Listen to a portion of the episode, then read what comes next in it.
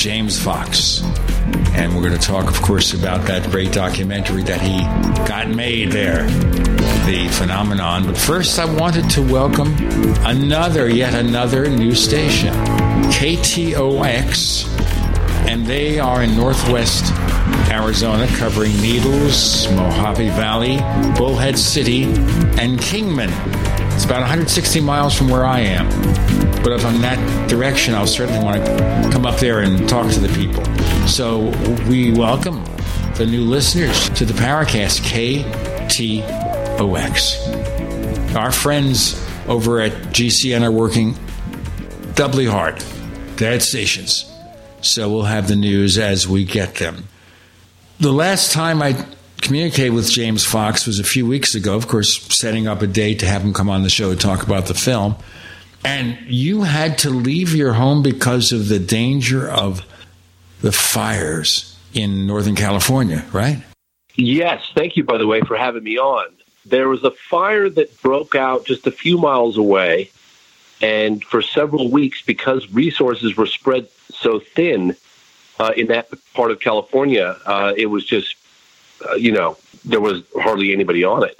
So if the winds blew, we were under evacuation warning. If the winds blew to the south, our town was going to be evacuated. And if they blew to the north, uh, the town that we do most of our shopping was going to be evacuated, but it was raining ash and smoke for weeks. I was on the phone with Paul Davids, who did the infamous Roswell uh, piece. I think it was for you. Was it Showtime back in the nineties? And he offered his uh, his home in New Mexico. So uh, we packed up and went to New Mexico, and here we are. Well, how do you like New Mexico? I have never ever been to New Mexico. Oh my gosh, I, I love New Mexico. I mean, it's dry, not as much moisture uh, this time of year as there normally should be. But I love New Mexico. I mean, some of my favorite cases uh, happened here, right here in New Mexico, and I've gone to Socorro on a number of occasions, investigated that case, and um, the plains of San Augustine and Dayton and that whole region are just stunningly beautiful. And uh, obviously, then you've got Roswell, and yeah, New Mexico is one of my favorite states. Was this fire that Winnica started as a result of that? Uh, what was it like a gender reveal rainbow party or something like that down there? No, the one that got. Because, like, I mean, there's been a bunch of fires started down. I remember it was all over the news. It was one of them. So yours was different, though. Yeah, it was so funny too because a couple of days prior, it rained. There was a thunder and lightning, and and it rained, and I thought, oh, thank God it's raining this early in the year. We're gonna, you know, we're gonna avoid this horrendous fire season. And little did I realize, a it didn't rain enough. It just light occasional showers, but the uh, lightning caused a, a, number of fires to break out, ah. including the one right, right where I where I live. I live in Arizona. Of course, we get our own share of fires. But you guys don't have the tall trees like we do. You know, somebody said it's just forest management. That's all. We don't want to go into that because then we get into politics. Somebody said that. Yeah, we we can't mention that name because then people will accuse the Paracast of getting involved in politics, and we shan't do that. We're going to talk instead about the movie business. Now, the thing that kind of saddens me about all this, and I know originally you hoped with the phenomenon, James, to be able to exhibit it in motion picture theaters. But right now, there are dangers here that many of them are going to go out of business. And I just feel bad for all the people in the motion picture industry who are looking for jobs, not getting work. And just as an example, one of the major special effects houses, you know their name, I'm not going to mention them, was sending me emails soliciting work. Do we want to do something? And I look at their resume, oh my God, they got TV shows and they've got movies, and they're just extraordinary special effects artists. They do creatures and superheroes, and they're looking for work. My God, the world is just not the same, is it? Certainly isn't. You know, the ink had barely dried on the contracts for a, thousand to fifteen hundred theaters, uh, which has been a lifelong dream of mine when COVID hit, and we were holding out for months, thinking, "Okay, come on, pray for a miracle." But unfortunately, that miracle didn't happen, and uh, we had to sort of play the game on the board, not the one in our head. And uh, you know, and so we released the film um, uh, transactional downloads. And that's probably how most films are being distributed nowadays, at least in the U.S.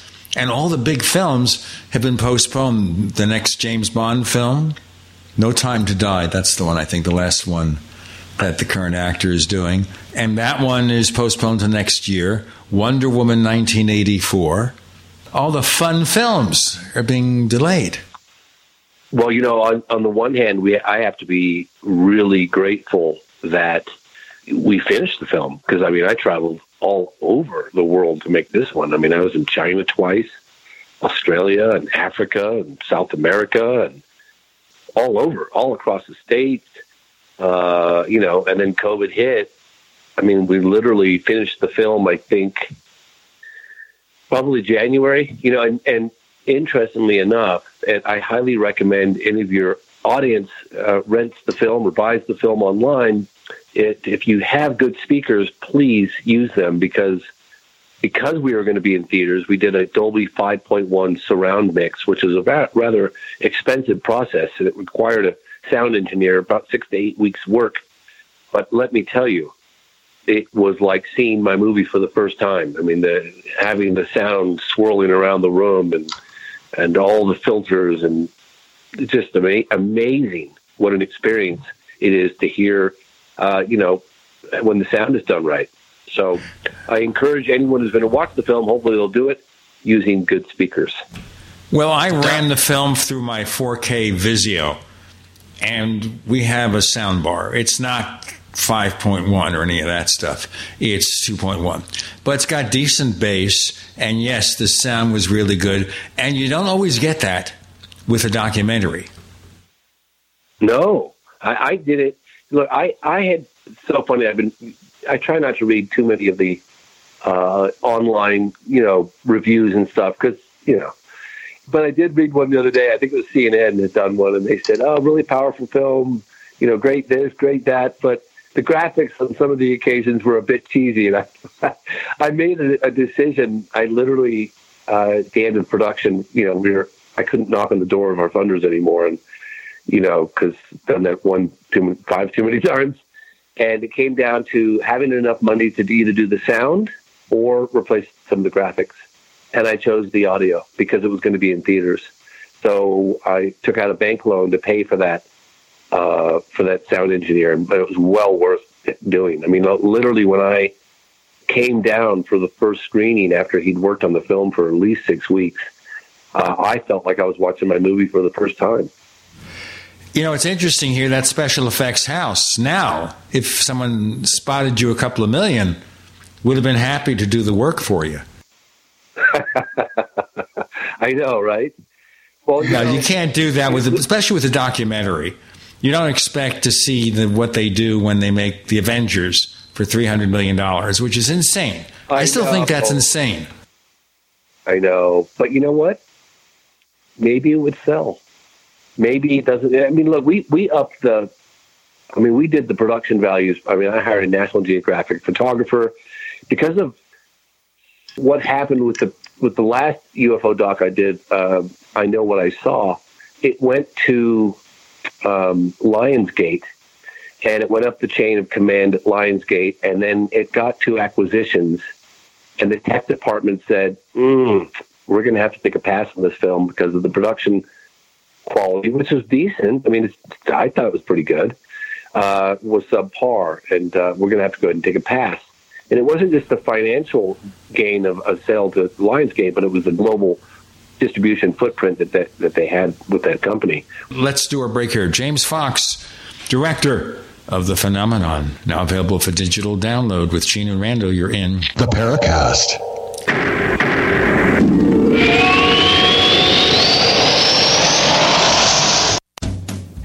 Paracast people. I'm Greg Carlwood, the host of the Higher Side Chats podcast, an uninterrupted and action packed interview based show where I talk to some of the brightest minds for our troubled times about all things paranormal, occult, esoteric, and conspiratorial. After 10 years, we've heard it all alien moon bases, archons, hollow earth, technocratic and biomedical agendas, magic, mind control, and Lovecraftian monsters. Oh my. Usually, the first hour of the show is free, and the second hour is for members who sign up for the Higher Side Chats Plus at $8 a month. But praise be, we're giving Paracast listeners two free weeks of Plus when you use the all caps coupon code Paracast. Go to thehighersidechats.com, sign up with the code Paracast, and dive into the nearly never ending archive of great interviews I've been lucky enough to get over the years, from David Paulides to David Icke, and many, many guests not named David. Check it out, you're gonna love it. All right, Gene, was that good? Can we use that one? Attention business owners body slammed by overwhelming debt. If your business is in trouble, hassled by creditors, if you're frustrated, finally fed up with big business bailouts while your business has been left for dead, please listen close. There's a brand new fast track bankruptcy. Some have even called it the biggest small business bailout in American history designed for individuals and their businesses. And look, almost no one knows about this yet. My attorney wasn't even aware of it. The truth is, beating the system has never been easy because it's rigged in a sense against the little guy. But here's the jaw dropping news nobody's talking about. They've literally just changed the system so that you can beat it, but only if you understand how the new game has to be played. Find out if you qualify at pocketsoflight.com. This government backed small business repair program is still legal, but may not be renewed after the election. Fight back fairly, fight back ethically at pocketsoflight.com. Would you like to get back that full head of hair from years past? Now, there is Reveal. Beverly Hills celebrity dermatologist Dr. Nathan Newman took nearly a decade to develop Reveal from natural botanicals to return to a full body head of hair. Reveal for men and women with a 30 day money back guarantee at gcnlife.com or toll free 844 443 6637. 844 443 6637. Reveal at gcnlife.com. If you or a loved one is a survivor of abuse by Boy Scouts of America representatives as far back as the 1970s, we urge you to speak up. We'll stand with you and get you the help and financial compensation you deserve. A jury in Portland, for example, awarded $18.5 million in punitive damages in one Boy Scout sexual abuse case. The Boy Scouts of America filed for bankruptcy, and funds have been set aside to compensate those injured. Time is limited, and so are the funds. Call today. Don't wait. For free information on how to file your claim, call All Survivors Advocates right now. We have a long track record in helping our clients get the legal justice and compensation they deserve. Please, we are ready to help you. Call today. 800 364 2984. 800 364 2984. 800 364 2984. That's 800 364 2984. We've all seen and perhaps use the alcohol based hand sanitizers. Have you noticed how it dries your skin and as soon as the alcohol evaporates, it's no longer effective? GCNteam.com has alcohol free antibacterial soap and foam meeting or exceeding all requirements set forth by the United States Food and Drug Administration. Come to GCNteam.com keyword antibacterial, or call 877 878 4203. We'd like to hear from you. If you have a comment or question about the Paracast, send it to news at theparacast.com. That's news at theparacast.com. And don't forget to visit our famous Paracast community forums at forum.theparacast.com.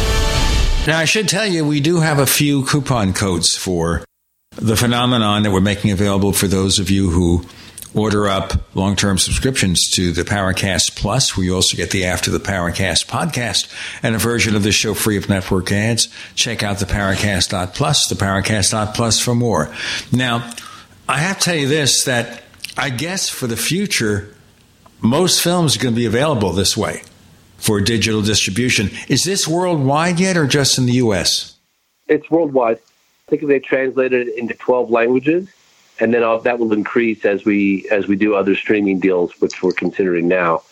We're in talks with some streamers. We're not in any hurry right now. This is going to be more of a marathon run as opposed to a quick flash in the pan. Do you know what I mean?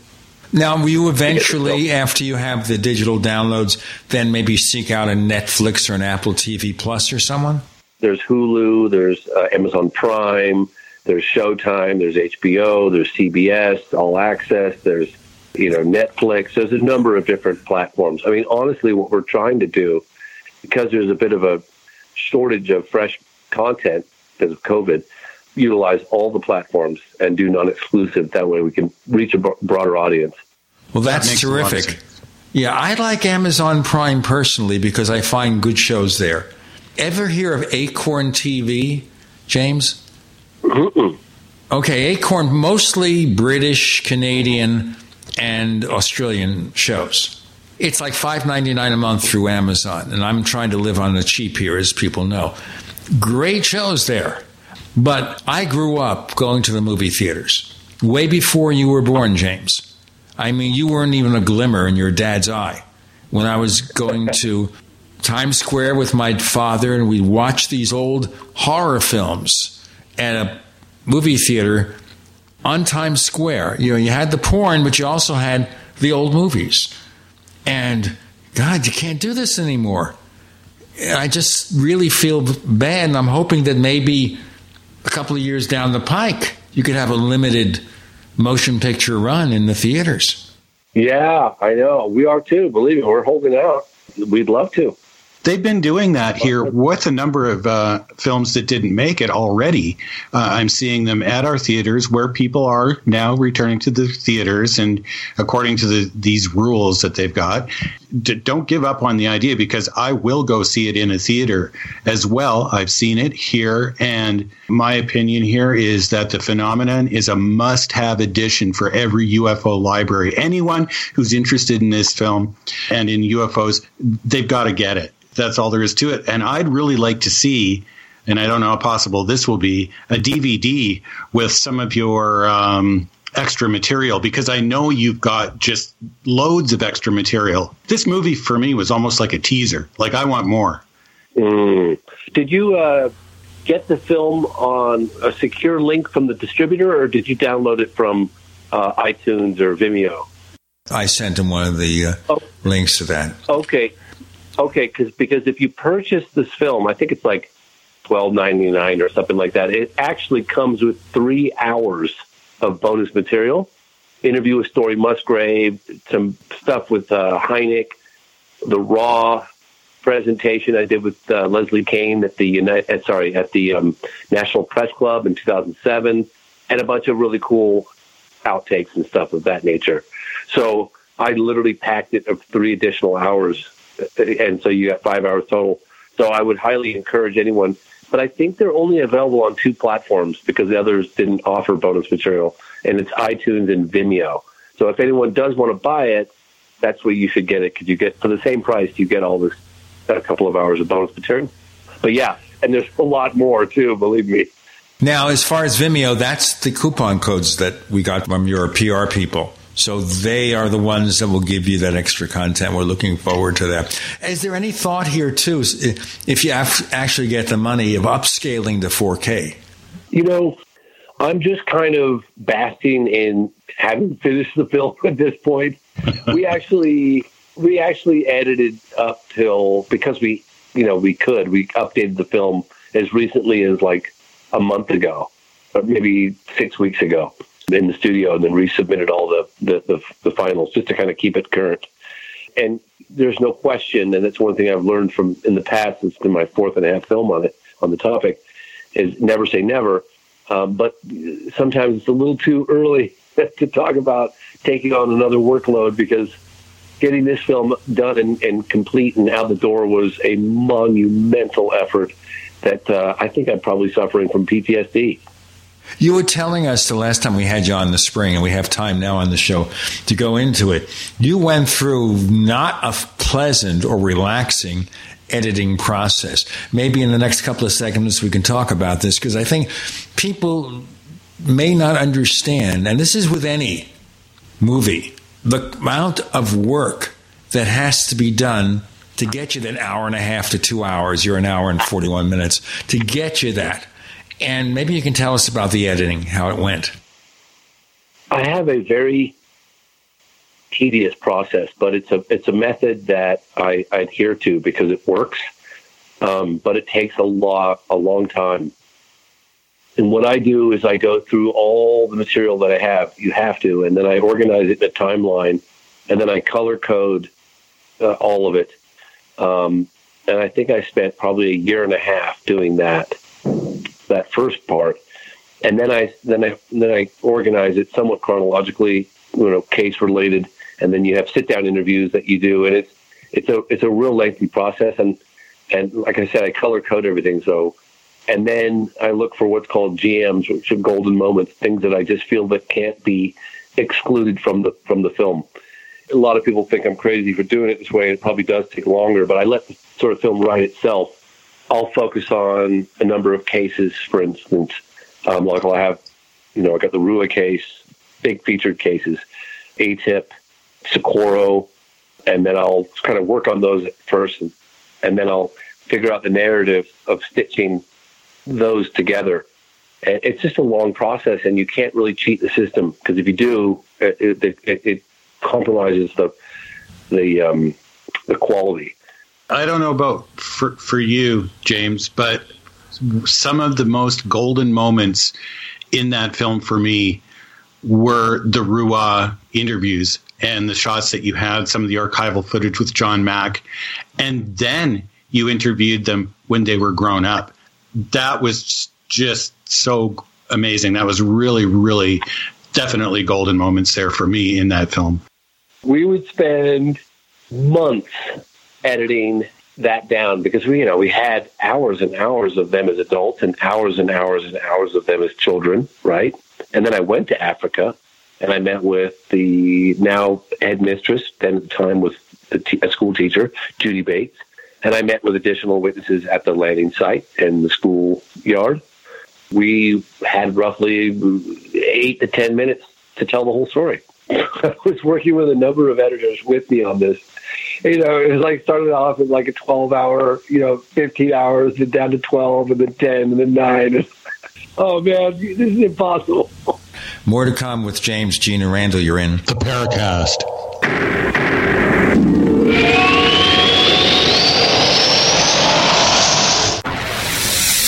You are listening to GCN.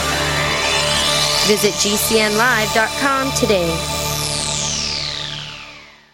Silver has always been nature's very own antibiotic, and only one system allows you to generate an endless supply of natural silver solutions. SilverLungs.com. You'll find no wild claims or pseudoscience, just a lifetime of nano-sized pure silver solutions. The Silver Lungs generator allows you to make your own, so stop paying for silver solutions. The unique lung delivery system targets respiratory infections where other silver solutions simply cannot reach. See the Silver Lungs generator and lung delivery system at SilverLungs.com. That's SilverLungs.com.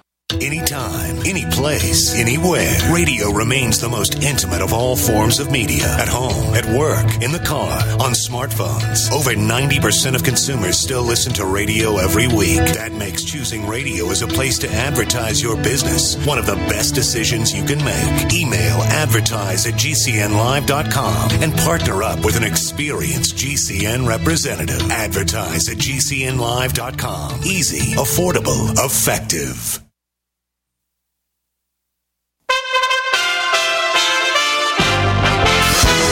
USA Radio News with Dan Naraki. President Trump and former Vice President Joe Biden spent Saturday on the campaign trail in several battleground states. President Trump held rallies in North Carolina, Ohio, and Wisconsin after traveling to Florida to cast his ballot. Following his rally in Circleville, the president predicted a red wave in November. We're going to have a great red wave. It's going to be a red wave like you've never seen before because people are tired of looking at the anarchists and all of the things taking place in Portland, Chicago, New York with crime. They're tired of it. But you're going to have a red wave, the likes of which you haven't seen, and everybody knows it. Vice President Biden held two events in Pennsylvania, where a recent poll has him leading Trump by seven points. His running mate, Senator Kamala Harris, was also in the Buckeye State, holding an event in Cleveland, while former President Barack Obama was on the stump for Biden in Miami. This is USA Radio News. Most of the San Francisco Bay Area could be in the dark come Sunday. USA Radio Network's Kenneth Burns explains why. Pacific Gas and Electric may cut power to more than a million people Sunday to prevent the chance of sparking wildfires as extreme fire weather returns to the region.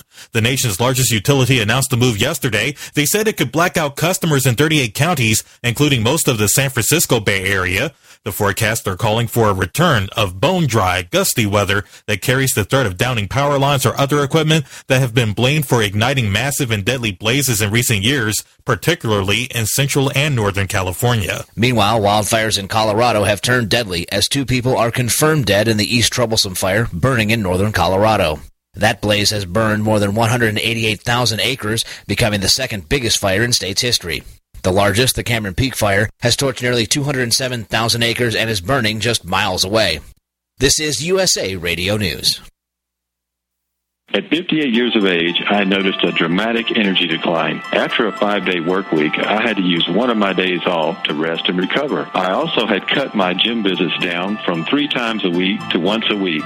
Since I began using Green Meadow Whey, my energy level has greatly improved. I no longer have to take a day to recover. I have increased my gym visits back to three times a week. I'm actually more active and feeling better now than I have in the last five years. It's so nice to wake up in the morning feeling good and ready to go. Before trying Green Meadow Whey, I must have tried every whey protein product on the market, and every one of them caused me bloating, gas, and constipation. I've had no such issues with Green Meadow Whey. In fact, I'm sleeping better, my vision has improved, and surprisingly, my emotional and mental state has also improved. I love what Green Meadow Whey has done for me. Green Meadow Whey comes from milk derived from grass pastured cows. To order, call 888-988-3325 or visit greenmeadowwhey.com.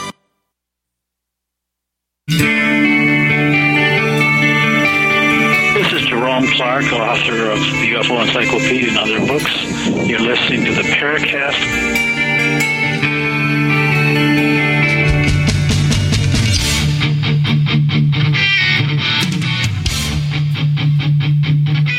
You know what impressed me so much, James Fox, about watching that is not just the case, but how amazingly well behaved the kids appear in the footage. Now, maybe they were kind of wacky in the stuff that went on the cutting room floor.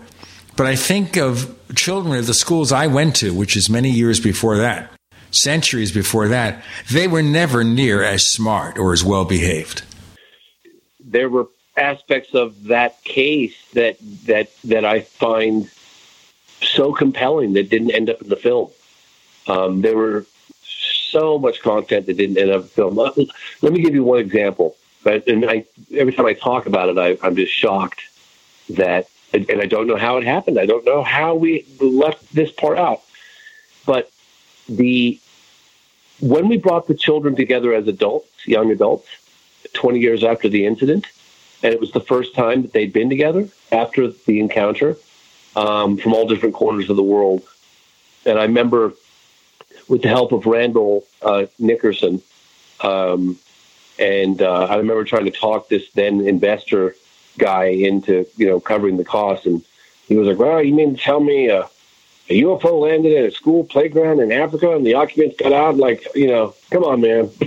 I said, "No, no, just please, just look at the testimony of the children. Like, I'm telling you, this is worth it. Like, please."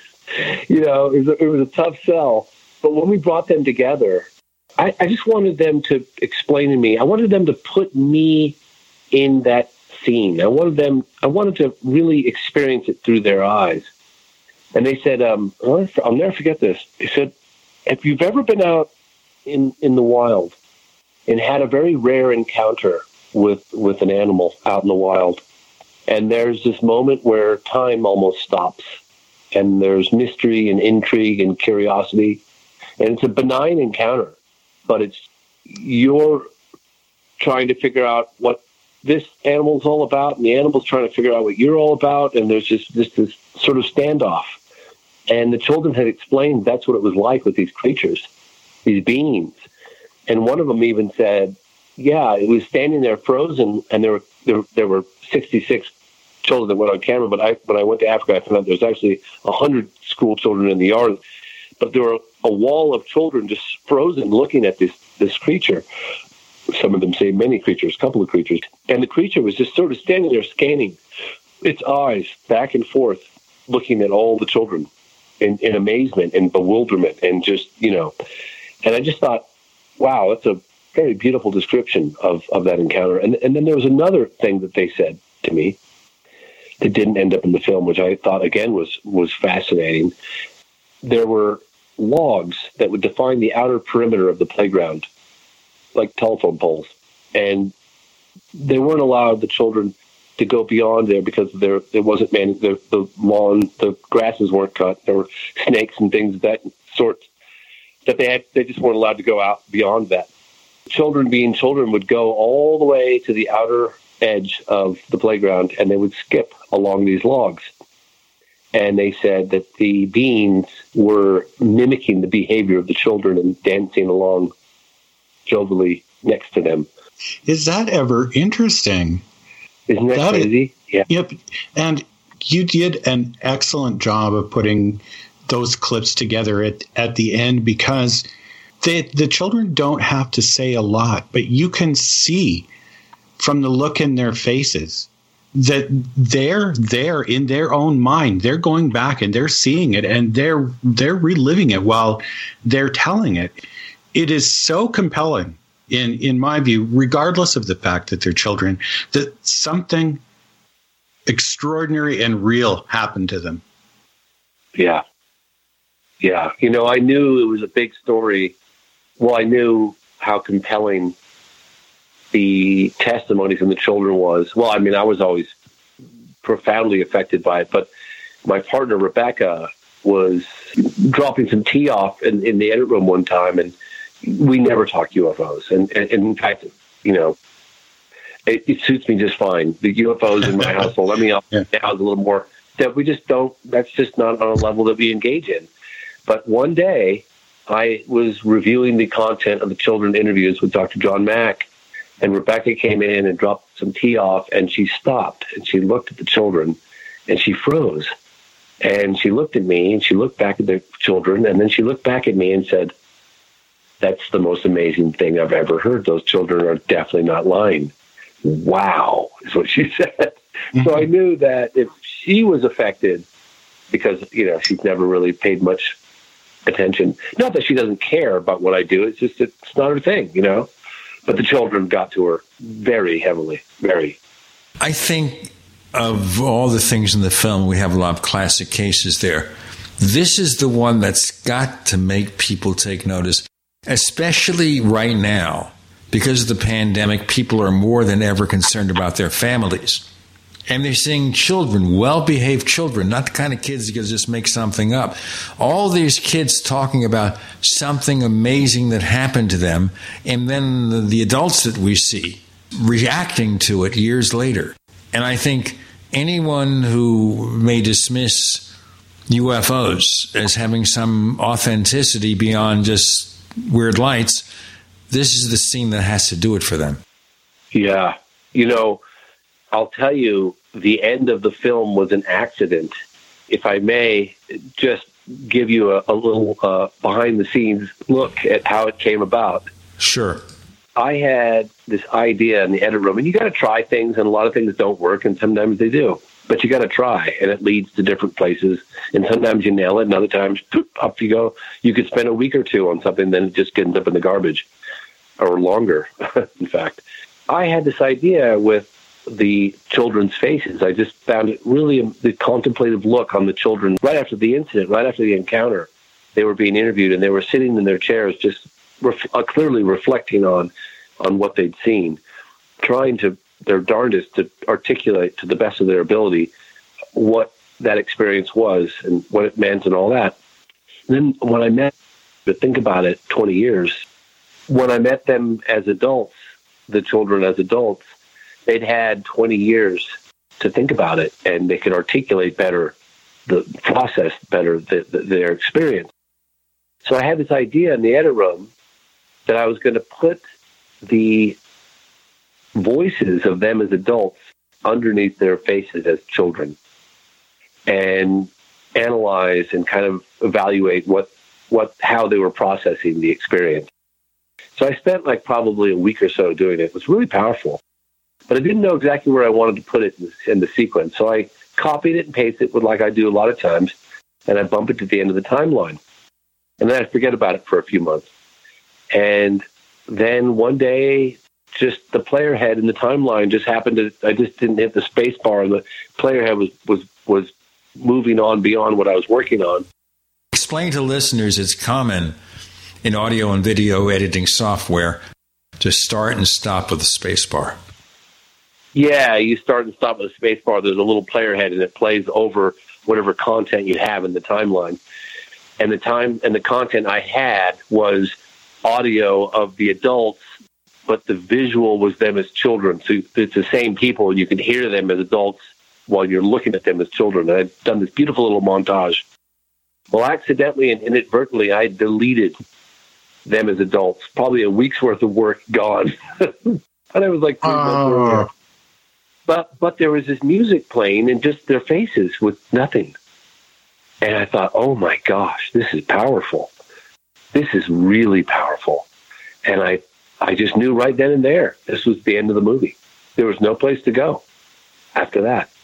Now, I should mention to our listeners just a little bit of a spoiler. Okay?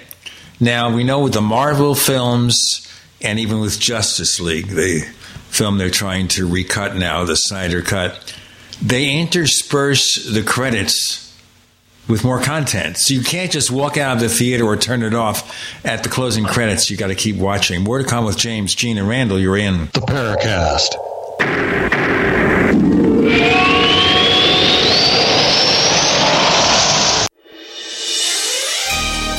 Thank you for listening to GCN. Be sure to visit GCNlive.com today. Hey, listeners. I want you to have the entire Paracast experience. So I'd like to tell you about After the Paracast. After the Paracast is an exclusive feature for subscribers to the Paracast Plus. With After the Paracast, you never know what's going to happen next. After the Paracast features color commentary, special interviews, and further conversations with Paracast guests. With Paracast Plus, you can download a very special enhanced version of the Paracast also. We do offer exclusive music, videos, and more features are coming. To get more info about subscribing, please visit theparacast.plus. Once again, theparacast.plus.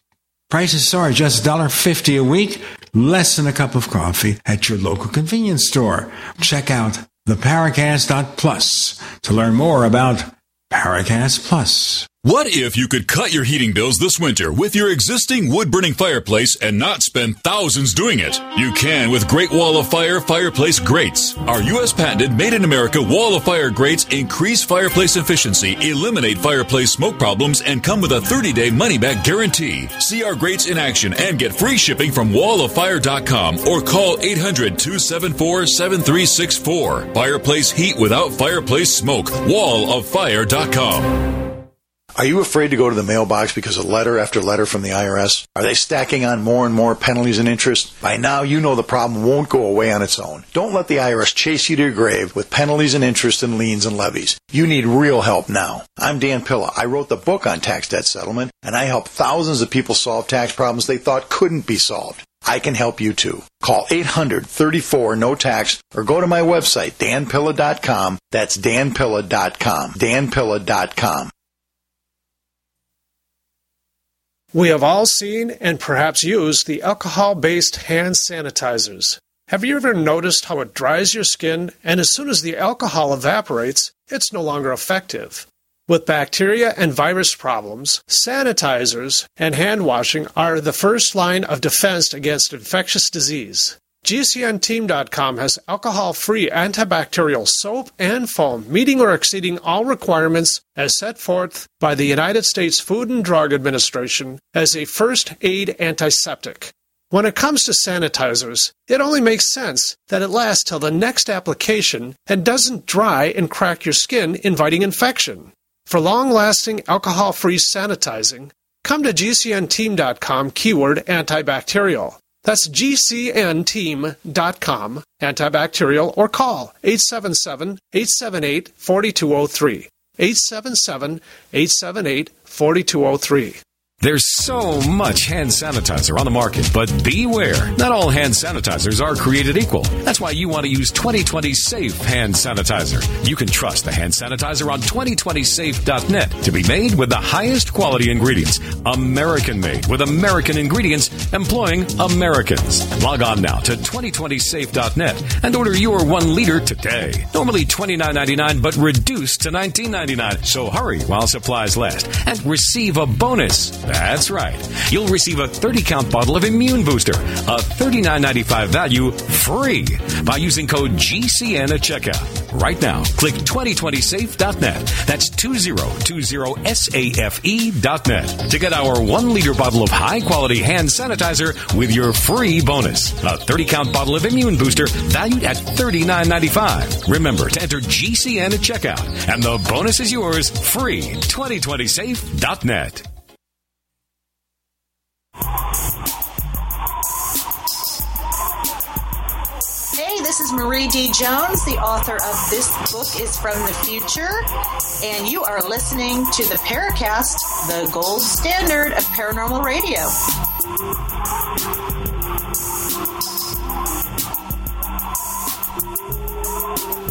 Where, James Fox, did you get the idea to do that closing, where the closing credits, you go on for a few seconds and you have more content?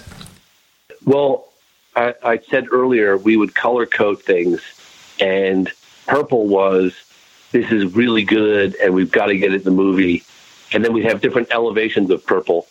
And uh, when I couldn't figure out a place to put it within the film, I would I would copy and paste it and put it right at the back of the timeline and get to it later. I wanted to keep the content, you know, associated with the film, but I just didn't have a place for it. And when we finished the movie, we couldn't squeeze it in. We decided, hey, let's have some fun and uh, let's break up the credit roll and uh, and we'll sprinkle it throughout the end. So we did, and it was great. And I got to put a lot of stuff in the film that otherwise would have ended up on the edit room floor that I felt was really powerful and really necessary. And so that's how that came about. But it's fun. And did you guys watch it all the way to the end? The closing scene is in memoriam to Stan Friedman. That, I'll tell you that. So you got to watch the film to that because then you see everything, including stuff from China. Of course, now China is so controversial and everything with the pandemic. But what did you have to do to go to China to get stuff? Well, Don Schmitt had connected me with some people in China. Han Jin, uh, head of a UFO, one of the biggest UFO organizations in Dalian, which is the second largest seaport, in China. We took a train from Beijing, and we traveled all around China. And um, I learned about this case. It was a landing case, an alleged close encounter of the third kind. Uh, Meng Jiao happened in 1994, the same year as the landing in Africa with school children in Ruwa. Um, the same environmental message of destruction was given to this guy Meng Jiao and just uh, overall, just it was a, a, a, sort of wet my toe in, in China and learn about UFO cases in China, and and uh, then you know this this this phenomenon, as you well know, is global, and so it was it was it was a lot of fun, and, and unfortunately, only a little bit of the content ended up in in the film, just because again, there just wasn't room. You know, I I, I should have done a ten part series. Well, you can do what they're doing with the Snyder Cut. They're making a two hour film into four hours and four parts. All you need is to get Warner Media to send you a check for $30 million. exactly. You know what's funny about that is they're going to be spending a lot more because now they're doing reshoots with the original actors and then going back and redoing all the special effects. So they could buy with the money they're spending, and it's going to be a lot more than 30 million they can buy a few films for you. I tell you, I would. I love the idea of having a bigger budget, though. I really wore myself out in the edit room chair. In fact, I have this really nice chair that I bought used on Craigslist. It's called a um, Aeron. Uh, are you familiar with familiar with this chair? It, it, it, it's adjusted a bunch of different ways. They're super expensive, and I bought mine used on Craigslist and I wore it out. It finally just broke on me. I mean, I sat in that thing for three and a half years editing this movie, and I had paralysis in my right arm and leg. And one point, I, I couldn't walk. I could barely walk, and I was lying on a ball on the floor. And my editing partner, and I had a number of them. This guy Lance Mungia, he he did a film called um, Third Eye Spy that came out, I think, last year. But he was like, you know, James, you know, I was on my back, and he's like, you know, you, you really should go see a doctor. You can't walk, and you know, you, you just. I was like, I, I gotta get, I, I gotta get the movie done. He's like, yeah, but the movie's not gonna get done if you die. so I actually went to a therapist, and I did some uh, physical therapy because I, I had paralysis. I mean, it was really bad, really bad.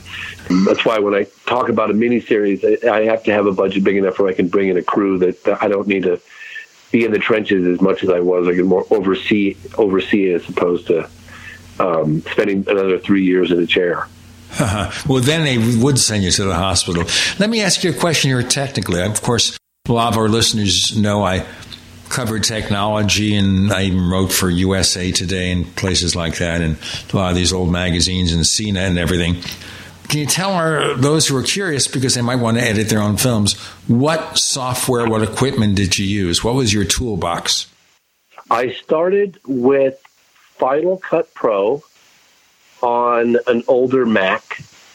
It was a it was a uh, i an iMac. It was a top of the line iMac like six seven years ago. Of course, the technology changes every week. And then I had to transition over because I was trying to work with other people and people are like, uh, yeah, we don't, nobody really edits with Final Cut Pro 7 anymore. People have moved on to Adobe Premiere. You really need to, if you want to work with other people, that's the format.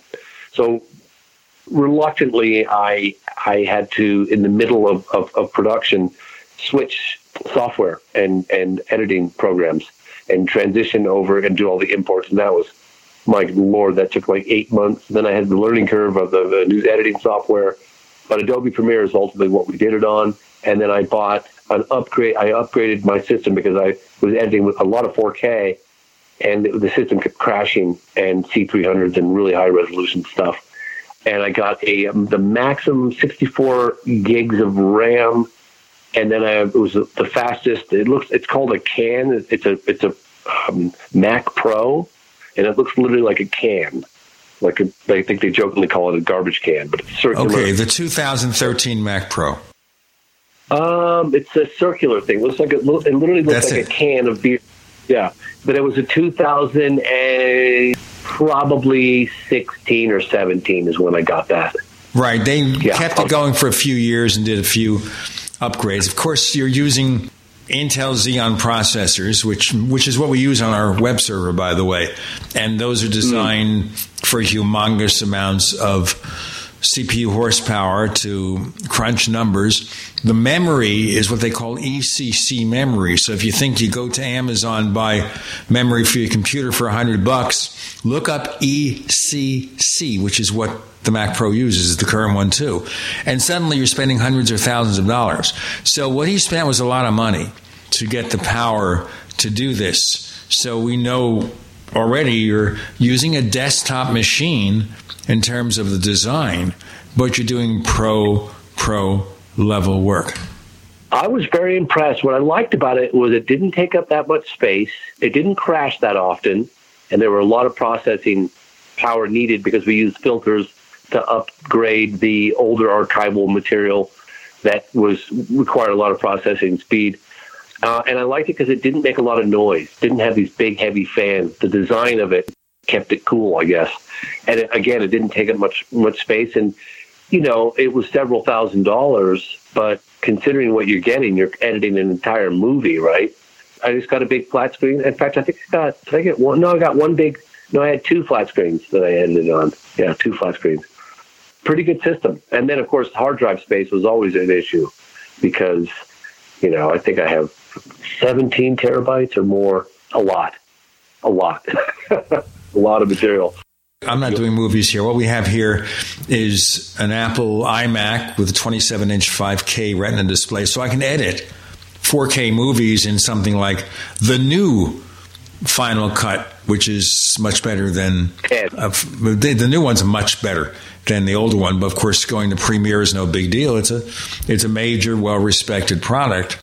And I'm seeing 5K, but then if I want to edit a 4K movie, if I were in that, I could still see the menus and edit natively in 4K. So this stuff is just getting more and more powerful. Now the new the new iPhone 12, they've got a Pro Max which is coming out in November. And the reason I mention this is it has tools designed for the motion picture industry. It can shoot by the way 4K film, but it can also edit, process HDR, all the bells and whistles in a little iPhone. And it's designed to keep track of assets for the movie industry. It was designed with motion picture editors in mind. And to show you how technology changes, they've actually made movies on iPhones, like Steven Soderbergh directed one.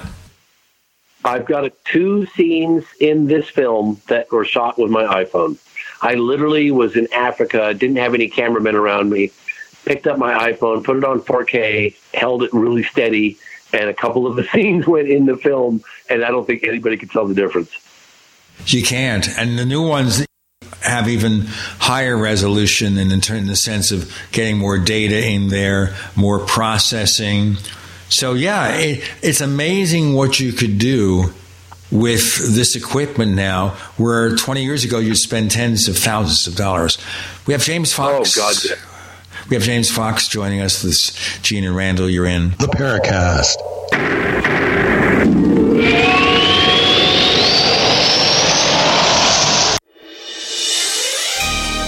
Thank you for listening to GCN. Be sure to visit GCNlive.com today. Do you need a website? Well, you can get a great deal on hosting services with Namecheap's legendary coupon code. They're offering substantial hosting discounts on shared hosting, business hosting, VPS hosting, reseller hosting, and even dedicated servers. Namecheap is preferred by millions. It's backed by a money back guarantee. Use the coupon code LEGENDARY to cash in on the special deal at namecheap.com, namecheap.com. First came Attack of the Rockoids, and it was a critically acclaimed success. And now there is The Coming of the Protectors. A former military intelligence man is contacted by a space woman in a dream, a dream that turns out to be a nightmare because evil forces on her distant planet are planning to conquer the Earth. This is gripping science fiction of the classic kind. Attack of the Rockoids and The Coming of the Protectors. Find out more at rockoids.com. That's rockoids, R O C K O I D S.com. Would you like to get back that full head of hair from years past? Introducing Reveal from GCNLife.com. Beverly Hills dermatologist Dr. Nathan Newman invented Reveal, which contains polypeptides with natural botanicals and no parabens, sulfates, silicones, or dyes for a salon quality hair growth product. Reveal. Here's Dr. Newman. I've treated a lot of patients who lose their hair and they lose their confidence. We've created a unique set of polypeptides, which we call HPT6. The HPT6 contains contains the polypeptides from six different plants. The scalp infusion treatment should be used on wet or dry scalp. The Reveal hair care system is designed to be used for men and women alike. Get Reveal at GCNlife.com with a 30 day money back guarantee. So try Reveal today at GCNlife.com or 844 443 6637. Plus a discount up to 25% off for Reveal at GCNlife.com or 844 443 6637.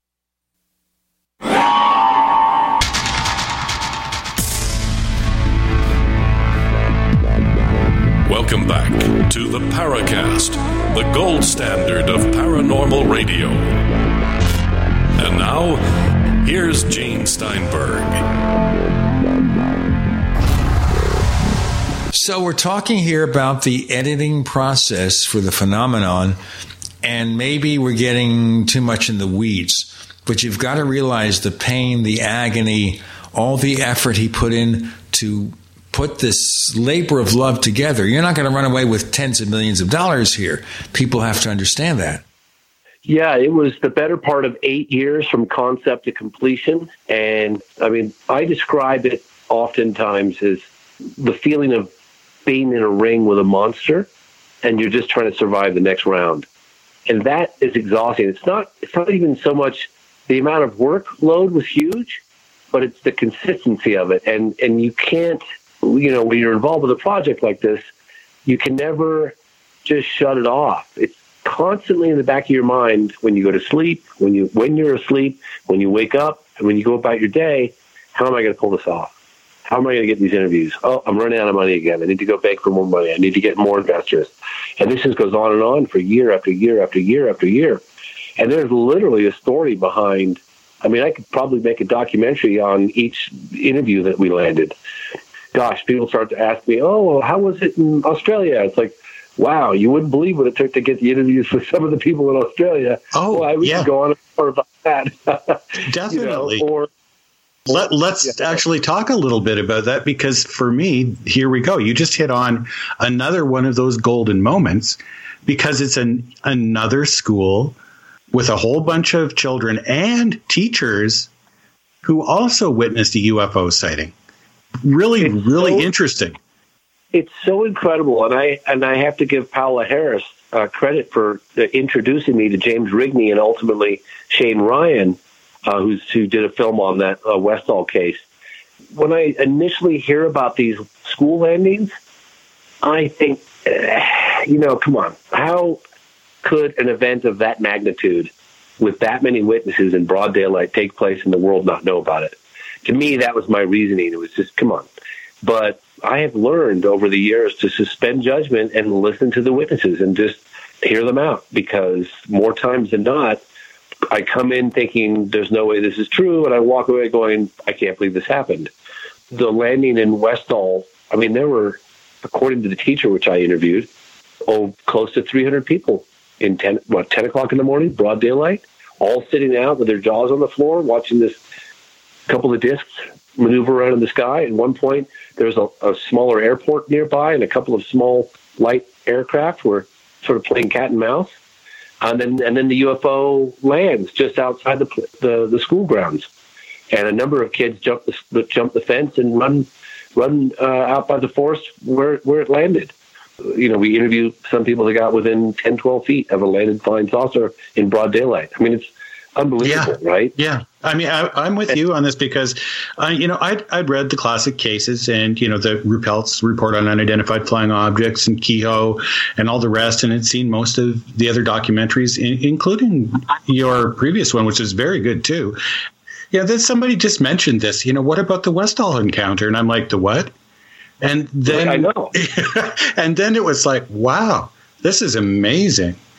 You know, and you've got the interview with the one is a, I think if I'm remembering correctly here, it was a, a former teacher who had a visit by some mysterious people that said you're just not going to say anything or else. You know how we got him to go on camera when I first got to Westall. It was a wonderful effort. I mean, I couldn't believe the level of support I got from from from the organizations and and James uh, Rigney and, and Shane Ryan and, and all the others. I mean, it was like a whole team of support. Even the media and stuff were incredibly helpful to get me in the room with some of these witnesses that hadn't come forward in 50 years ever publicly. These are gems. These are like here we're talking golden moments again. Yeah, yeah, no, no doubt about it. I'd bore your listeners to death if I went into detail how we got the school teacher for the first time in 50 No, years to go on. no, don't. You're not boring anyone here. Tell us how you did it. I'd like to know. I was told from all the researchers, don't even bother trying. He's never going to talk. We've been trying for 50 years. And I said, get me in the room with him. That's all I ask. And in the three or four or five days it took to get the meeting with him and to have lunch, I met with his former students as well as witnesses that were standing next to him during the encounter. And I shot very short, succinct sound bites of the students pleading with him, saying, you know, Mr. So and so, you were standing next to me. We were practically holding hands. We were children. You've let us out, you know, to, on our own to not provide support. You were, what are you doing? It's been 50 years. What are you waiting for? One after the other, after the other, after the other, after the other. And he literally, at this lunch meeting, I could see he was visibly moved by these women that were his students at the time. I mean, literally one after the other pleading with him, like, "What are you waiting for?" Mm-hmm. Yeah, you, you, were sitting next to me during the encounter, and you you know you haven't even stood by our side. And if you're ever going to come forward, do it now. So he looks up at me, he made it really clear at the beginning of the of the meeting. I'm not going on camera. I'm not going to do it. I, no, no, no. Just want to get. He looks up at me and he says, um, "I could see he was teetering. He was up against the ropes. He was. I almost had him where I wanted him." And he said, uh, "Boy, this is um, oh, well, this is oof, God, this. Oh man, I'm I'm almost willing to to meet with you." And I said, "Well, what is it going to take?" He said, "I don't know. You tell me." I said, "Okay." I, right on the fly, I said, "We won't reveal your name. We won't have your face on camera." He said, "Okay, let's do it." And his wife was out shopping while we were doing this luncheon with him. And we were at this like kind of fancy club. It's like a, one of those clubs, luncheon, dinner clubs for like a gentleman's club, but not in a sexual way, but it was just, you know, kind right. of more, more exclusive places. Right. Sure. And uh, I looked around and I saw the manager and I jumped up out of my chair and I knew we had a small window to get this guy because I could already see that, his decision making was already in question and I needed a spot to shoot it, and we needed it now. And I said, um, "Excuse me, ma'am, is by any chance we just need to have a quiet moment together?" I didn't want to say filming because they would not allow filming on the premises. I was sure of that. Is there a place? And she said, "Well, the patio's closed, but you know, I'll open it for you, and you guys can have you know have your moment out in the patio." It's great. So off we go. Whip outside of the patio James Rigney, I believe it was. It could have been Shane Ryan, but I think it was James Rigney. Could not figure out how to get the bloody audio working on the camera that he was that he had, and I could see the gears turning in this professor's head. It'd been 50 years; he'd never come forward, and I knew I could just I knew what he was thinking. What am I doing? Why am I doing this? I don't want to get involved. I shouldn't be doing this. My wife's going to kill me. I, I, I just knew it. I could see it, and the effects of the testimony he had just heard from his students that were also witnesses standing next to him were where it was wearing off. I finally just said, James, screw it. Grab my iPhone, put it on memo, which records memo. I said, one of you guys hold this up to his mouth. I'll sync it in post production. Roll camera. It is what it is because I'm going to get this guy. It's going to be this or nothing. And we had just about maybe 12 minutes with him. And then I could see his wife arriving through the glass. I see her come walking up to the table. We weren't around. I know that he. I know his wife didn't want anything to do with this, right? So I'm desperately trying to like get this thing done, hide the camera here, get back to the table, you know. But I, I told him that I wouldn't reveal his name and I wouldn't um, reveal his face, and um, and we didn't. So, but it's very compelling to hear this guy gets a bloody. I mean, 50 years ago, he gets a knock on the door and it's two men in suits, one in uniform and one in plain clothes suits, basically threatening him. Not basically, they were. Yeah, yeah. All sorts of things. They're going to ruin his life if he talked about it. Well, when you, when you were describing how the, these children were pleading with him to back them up. I mean, this, I, I was literally getting shivers there when you're describing this because these are very, very powerful moments in people's lives when you're that young, and obviously in his as well. When when these things actually happen to you, it's completely different than just talking about it in theory, because anyone can do that and they can be kind of dismissive and like, oh yeah, so there's UFOs, big deal, you know, so long as it doesn't affect my golf game. More to come with Gene. Randall and James, you're in the Paracast.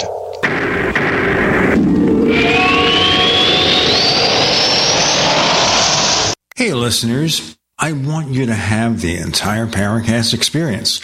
So I'd like to tell you about After the Paracast. After the Paracast is an exclusive feature for subscribers to the Paracast Plus. With After the Paracast, you never know what's going to happen next. After the Paracast features color commentary, special interviews, and further conversations with Paracast guests. With Paracast Plus, you can download a very special enhanced version of the Paracast also.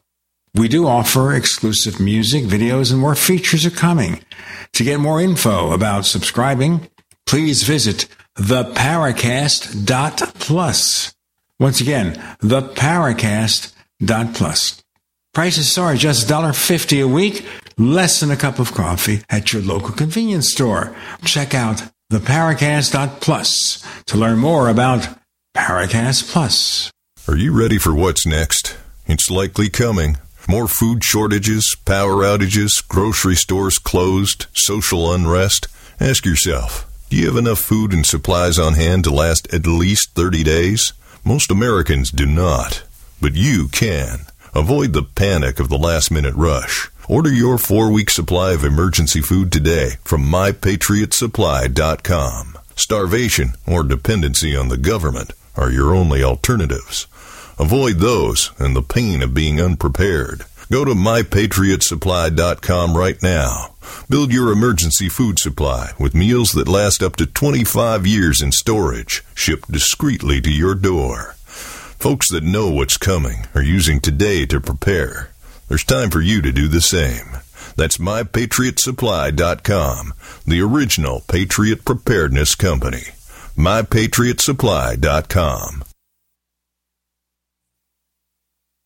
Do you feel like many of us? All the distractions in the world taking our minds and focus off what really needs to get done day to day? Well, Janess has a dietary supplement called Mind to help with mental distraction and it supports memory function. Go to gcnlife.com now to check it out. You're only at your best when your mind is at its best. Go to gcnlife.com or call toll free 844 443 6637. That's gcnlife.com or 844 443 6637. There's so much hand sanitizer on the market, but beware. Not all hand sanitizers are created equal. That's why you want to use 2020 Safe hand sanitizer. You can trust the hand sanitizer on 2020safe.net to be made with the highest quality ingredients. American made with American ingredients employing Americans. Log on now to 2020safe.net and order your one liter today. Normally $29.99, but reduced to $19.99. So hurry while supplies last and receive a bonus. That's right. You'll receive a 30 count bottle of Immune Booster, a $39.95 value free by using code GCN at checkout. Right now, click 2020safe.net. That's 2020safe.net to get our one liter bottle of high quality hand sanitizer with your free bonus. A 30 count bottle of Immune Booster valued at $39.95. Remember to enter GCN at checkout, and the bonus is yours free. 2020safe.net. No matter how large or small your digging project may be, no matter how urban or rural, you must always call 811 before any digging project. 811 is our national one call number, alerting your local utility companies to come out and mark any lines they have near your dig site. So before you do this or this, make sure you do this. For digging projects big or small, make the call to 811, brought to you by Common Ground Alliance. We'd like to hear from you. If you have a comment or question about the Paracast, send it to news at theparacast.com. That's news at theparacast.com. And don't forget to visit our famous Paracast community forums at forum.theparacast.com. The thing to amplify what you were saying, Randall, before we broke, is that it's one thing to read about this stuff in a UFO book or magazine or something, or even to hear somebody talk about it, but to see it, to see people talking about what happened to them, to look into their eyes. And this is not fake news, folks. This is about people who had real things happening to them, and we can discuss what that might have been. But that has an incredible impact. Well, especially children, because you know they're so sincere when they're pleading with you about fairness. They feel it. They know it. They're not just making it up. You know that they're telling the truth when it's like that. Yeah, I tell you, man. When I I don't use the word indelible very often, but that the testimonials from the children, and, and it, you know even as adults. Here's one other thing I'll mention quickly, and this was of no surprise really, but I think it was Channel 8, but it might have been Channel 10. I'm sorry, I don't remember in Australia, but they're nationwide. And they were on the scene in, 19, in, in 1966, right after this incident took place, literally within an hour or so, interviewing the children. And I, I went on that channel uh, all those years later when I was in Australia, and I asked the news people what happened to that material. And I don't remember if it was Shane Ryan or if it was someone later on that went after that footage, but apparently the canister in their archive department was there, and they opened it up and it was empty. So all that was erased. That archival footage, which would have been absolutely precious, can you imagine? Yeah. And then having the authorities come down and basically tell everyone to not to talk about it. I mean, could you imagine? Yeah. Yeah. Uh, and the teachers being threatened, the principals being threatened. I mean, my God, you know, and that's one of the things that that you remember the teacher, the scientific scientific teacher, and everyone I've shown it to is like, oh my God, there's no way that guy's lying. But he said what puzzled him the most was why he couldn't talk about it. Yeah. Yeah. I mean, that, this is the question, right? And we'd all like to know. There's so many little parts in this film that you really do need to watch it a couple of times to pick them up, you know? But, but there was one in there where you, you might have to help me out in terms of remembering exactly where it was, but they were talking about these same films went into these archives in the United States, right? When they were doing the studies back in the day. And the person that was talking about this said, well, uh, when they went looking for them, the excuse was, well, that somebody just, you know, packed them into some cardboard boxes and they went out in the trash or something like that. I mean, that boggles my mind. I mean, we know that that happened with some of the moon landing stuff, which, which you know, how that could happen, I don't know, but it boggles my mind how material like that can just vanish into nowhere.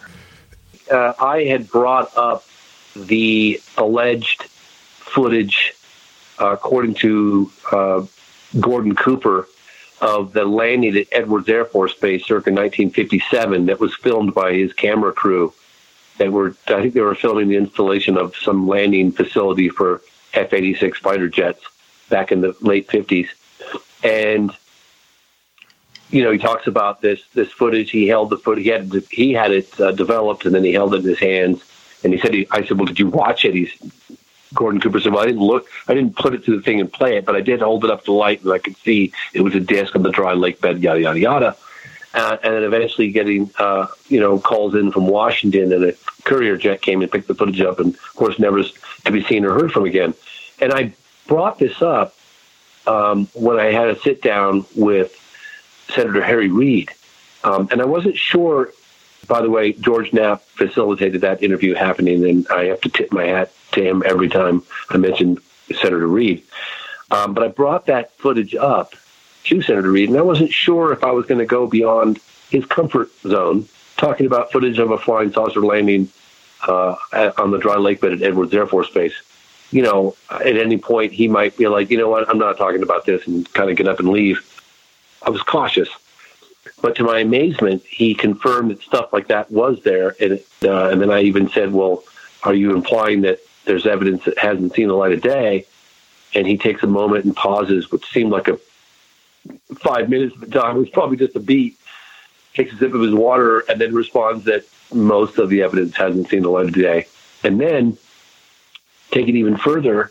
When I met with with uh, former Deputy Assistant Secretary of Defense for Intelligence Christopher Mellon uh, during both Clinton and I think Bush years, he said that President Clinton had met with Gordon Cooper and that they had, in an official capacity, told Christopher Mellon to go after this alleged landing footage at Edwards.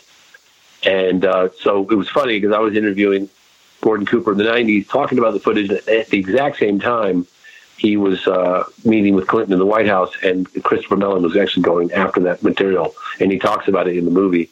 And then he eventually gets some high-level Air Force guy who says, "Oh yeah, we had to, you know, get rid of all that stuff to make space for whatever." And he's like, "Oh come on, yeah, you know, Christopher." yeah. Mellon's like rolling his eyes, like, yeah, you don't, throw away footage of a flying saucer landing at a military base. Yeah, exactly. Yeah, I mean, how does this even happen? Like, how believable is that? Really? You know, it's a, it's a, it, yeah. It didn't happen. It didn't happen. That's Yeah. that's nonsense. I, I listen to this and I'm thinking, you've got all these people prominent in the government.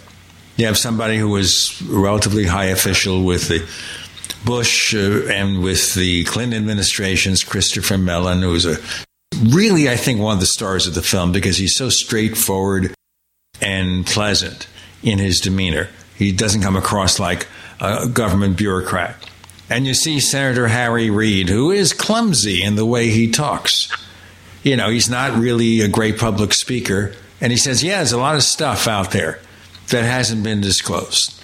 And you look at all this and you mm-hmm. wonder, my God, these people in high authority know something's going on, but we don't have more of a reaction. It's like, let's go back to the 2016 election. You'll remember this, James, and certainly Randall does. We had Hillary Clinton going on late night TV shows talking about UAPs and why she wants, if she's elected president, to have a look at it. And we think, I was thinking here, my God, what is she doing? We're going to have Trump running around raving, Crooked Hillary is nuts. Crooked Hillary is chasing flying saucers and all this stuff. And you know what he said? Nothing. I mean, all the yeah. things he attacked about her didn't mention this at all. And we think all this stuff out there. And people aren't talking about it. I mean, I understand now because we live in this nutty news cycle where there is the story of the day, the tweet of the day, the controversy of the day. And I suggest on the show, and maybe I'll get your reaction as we talk about the film further, James Fox, is that if tomorrow somebody in authority, the DNI, even Trump himself, said, you know what, we have this phenomenon. It's very possible that these craft are not of this earth. And you know what? It would be in the news cycle for about two hours. And then people would get back to chasing after Hunter Biden or something. More to come with James and Randall and Gene. You're in the Paracast.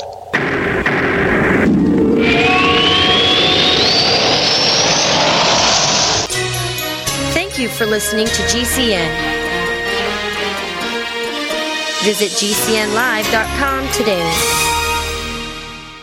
As Dr. Wallach says, we all have nutrient deficiencies in our diets and must supplement with 90 essential nutrients in proper balances. At no cost or obligation, get a personal certified holistic health coach to help you develop a supplement program based on Dr. Wallach's recommendations. Call Linda at 833 Vital 90. That number to call is 833 848 2590. That's 833 Vital 90.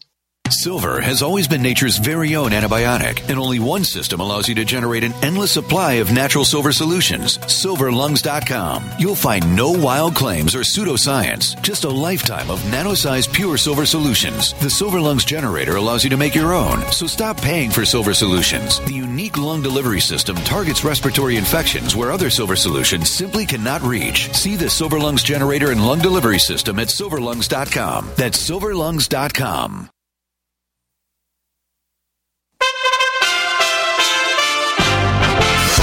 USA Radio News with Dan Naraki. The chief of staff for the vice president has tested positive. Marc Short went into quarantine Saturday after learning of his positive COVID 19 test. Both Vice President Pence and his wife Karen tested negative on Saturday. In a statement, his office said that while Short is considered a close contact with the vice president, Pence would be maintaining his schedule. President Trump was on the campaign trail Saturday through several battleground states holding rallies in Ohio and Wisconsin and telling a crowd in Lumberton, North Carolina about his work to help the middle class. I fight for the middle class, and Biden and his cronies serve only one class. They serve the donor class, believe it or not. Now, in all fairness, the donor class, I would be the greatest in history. All I have to do is call them, send 10 million, send 10 million. Everyone would send 10 million. But once you do that, you can't deal with them anymore. Once you do that, you can no longer do what's right for you. This is USA Radio News. Most of the San Francisco Bay Area could be in the dark come Sunday. USA Radio Network's Kenneth Burns explains why. Pacific Gas and Electric may cut power to more than a million people Sunday to prevent the chance of sparking wildfires as extreme fire weather returns to the region. The nation's largest utility announced the move yesterday. They said it could black out customers in 38 counties, including most of the San Francisco Bay Area. The forecasts are calling for a return of bone dry, gusty weather that carries the threat of downing power lines or other equipment that have been blamed for igniting massive and deadly blazes in recent years, particularly in central and northern California. Meanwhile, wildfires in Colorado have turned deadly as two people are confirmed dead in the East Troublesome fire burning in northern Colorado. That blaze has burned more than 188,000 acres, becoming the second biggest fire in state's history. The largest, the Cameron Peak Fire, has torched nearly 207,000 acres and is burning just miles away. This is USA Radio News.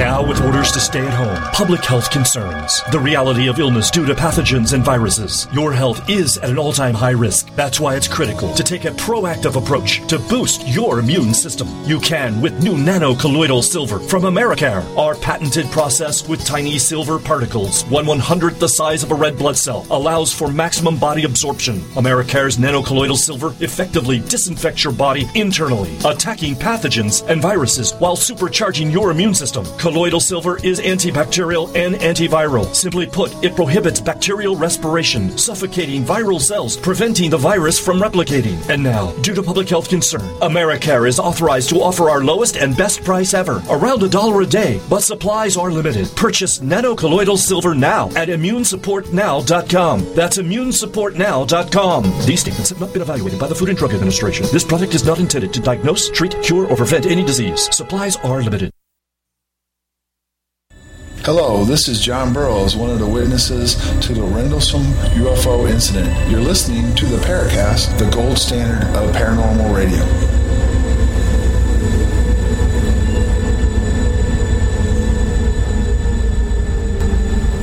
James, do you agree with me at all that it is so crazy out there that real disclosure of that nature that I cited in the previous segment would just vanish from this lineup after a few hours?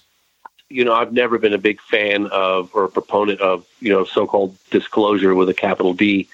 Um, I always felt that it was extremely unlikely. But if there was any level of confirmation of the existence of UFOs, and we've gotten kind of close recently, the acknowledgement of UAPs and, and official material, but it would have to be backed with concrete, irrefutable data and evidence because that would be the only way, in my opinion, that it would really stick. So I think that if they did release, and look, we know they're sitting on a treasure trove of material. I mean, we've got the stories decade after decade after decade, the incursions over sensitive nuclear weapons facilities, shooting nuclear tipped warheads out of the, out of out of the sky that were on videotape at, at Vandenberg Air Force Base. I mean, there's countless uh, witnesses that have talked about this film footage and landing footage and landing at Holloman Air Force Base footage and all this material. I mean, you can imagine the gun camera footage they've got from the 50s and 60s. So they're sitting on a treasure trove of hard evidence, the radar, whatever recovered, I'm sure, on, on the crash cases. But you can't just do it with words. It would have to be, and, and I think that a lot of that might be out of the in the private sector at this point, from what I can understand. Not all of it, but sounds like a lot of it is. So how do you get access to that? Did you consider probing know. into Bob Bigelow? I had a meeting with Bob Bigelow years ago. Funny enough, you should say that. And Bob Bigelow said things to me at his home in Las Vegas that I'm still having a hard time processing 10 years later. Do tell. Well, I, I, I don't want to come across as a nutter, but. You're already there, James. Don't worry about it. You're in oh, good company. Look, I, okay, I, I, look, I, I'm just uncomfortable talking about this stuff just because I myself have no evidence to support it. And I'm not claiming that I do support it or I'm not claiming that I do believe it. But coming from him and knowing what he's, all the think tanks he's put together and all the classifications and all the evidence and all the research and the millions of dollars, that if anyone was going to be in a position to know, it would probably be Bigelow. And um, Bigelow not only talked about the impact of this coming out it would have on the world economy and all this, religion and everything else. I'm not saying, again, I'm not saying I agree with that, but that's one of the things he reminded me of. And, and the other thing was, uh, and again, I, I, have to really emphasize this clearly to your audience that I'm not saying that I believe this, but I have to, I can't just quickly dismiss it because of the source. But he's convinced they're walking among us. Well, he's not the only one. We have people like Dr. David Jacobs, who talks about human alien hybrids. Now, one thing you didn't get into, one thing you didn't get into there, of course, were the abductions.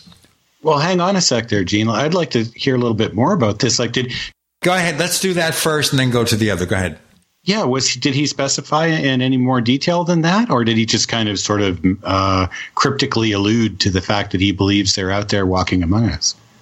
He cryptically alluded to it, but firmly, very firmly. Interesting. I mean, like, yeah, like Gene said, he's he wouldn't be the only one. Timothy Good believes that.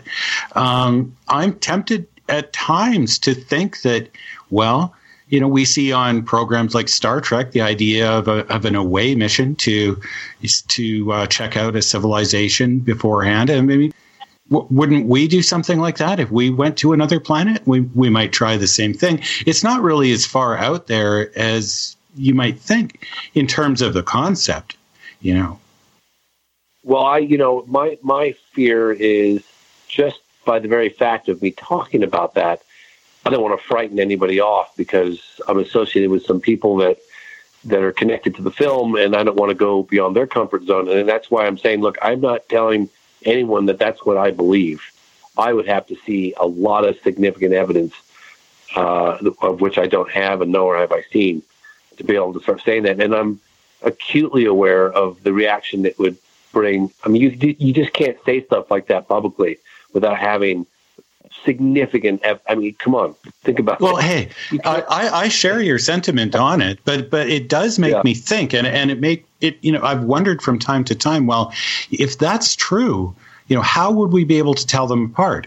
You know, just to be fair-minded about it. Well, you know, okay, so let's suppose that that's the case. You know, how would they manifest themselves? How could we tell them apart from someone in the mall if we're walking through a mall and there's hundreds of people, or look of course a lot less these days? What would be about them that would maybe give them away you know? And it's so it's an interesting thing to to contemplate but it's an entirely separate thing than when you start talking about things like radar contacts and of course you cover the nimitz case in the film as well and there's some real golden moments there. Uh, the interview with david fravor I mean, he's saying like his entire ship, 5,500 people on that ship, on that aircraft carrier, by the time this was all over, knew exactly what was going on. And this, so we're talking about they weren't maybe direct witnesses, but they were they were there and knew that these planes had chased them, had taken images of them, had been they'd been tracked on their systems, and that they were there. So this and this just isn't 5,500 people say at a sports event or something. These are military trained people. Yeah, no, it's a fascinating case. Hey, did, you guys like? Look, a couple of things I wanted to point out is, is some of the archival material that we got.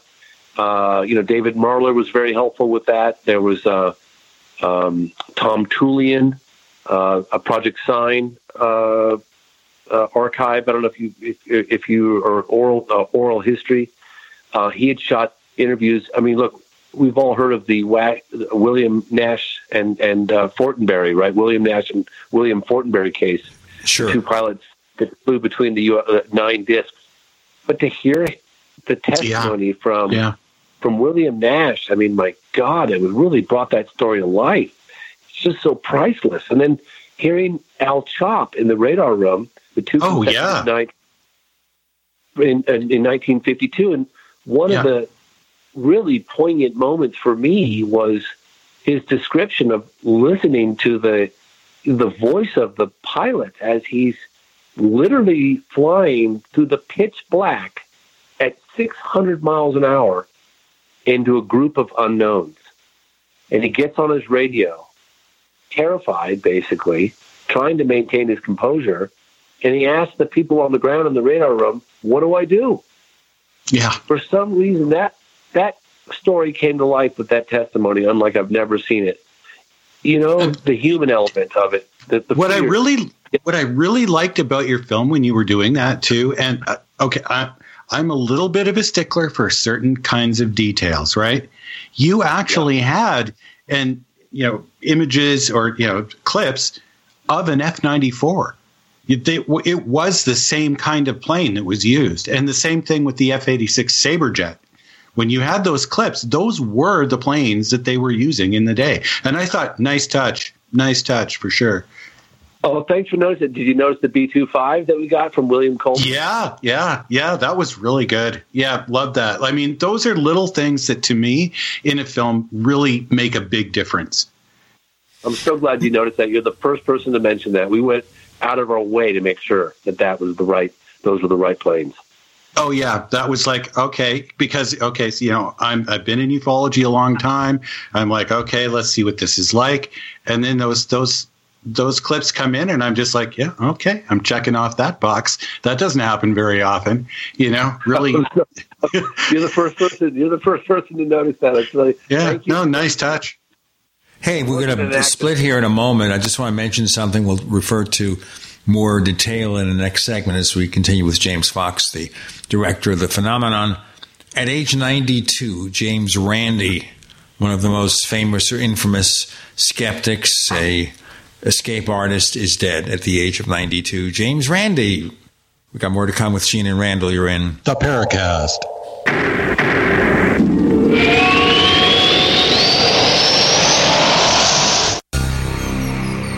Thank you for listening to GCN.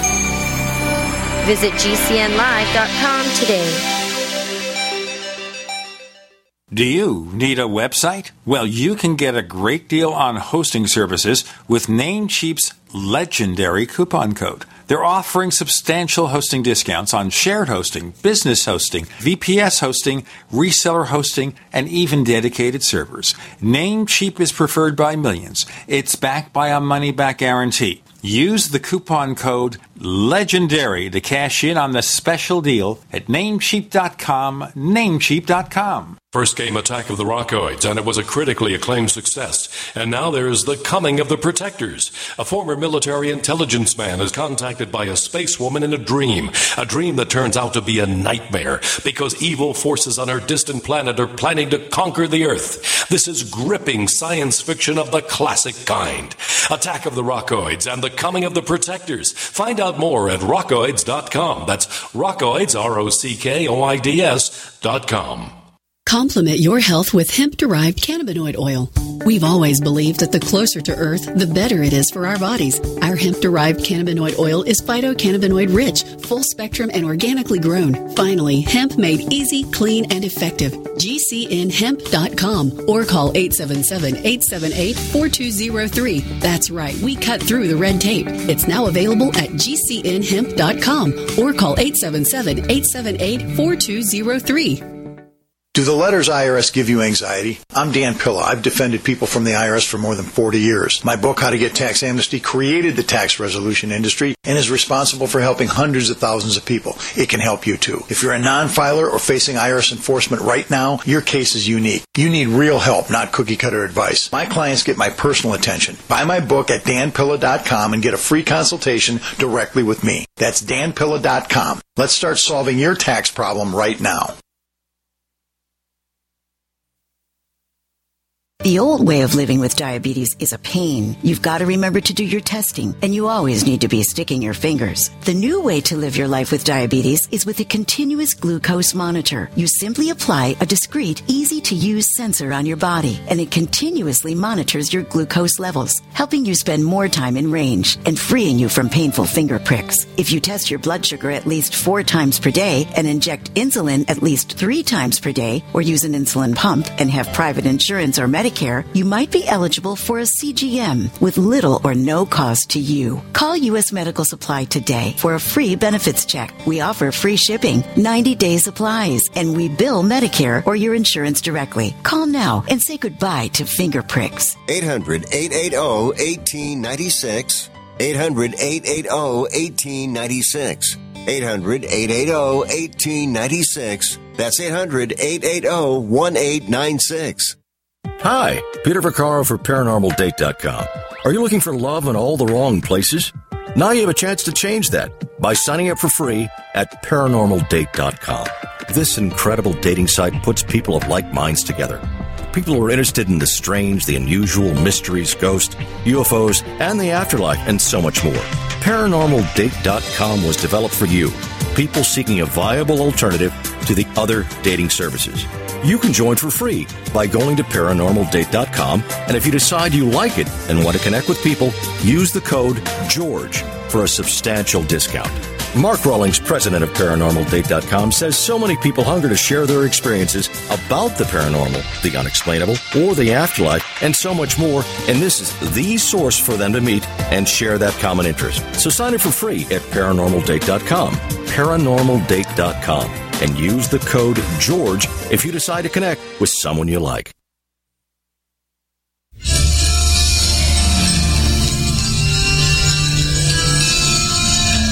Hi, this is Bryce Zabel. I'm the producer of Dark Skies, the co author of AD After Disclosure, and you are listening to the Paracast, the gold standard of paranormal radio.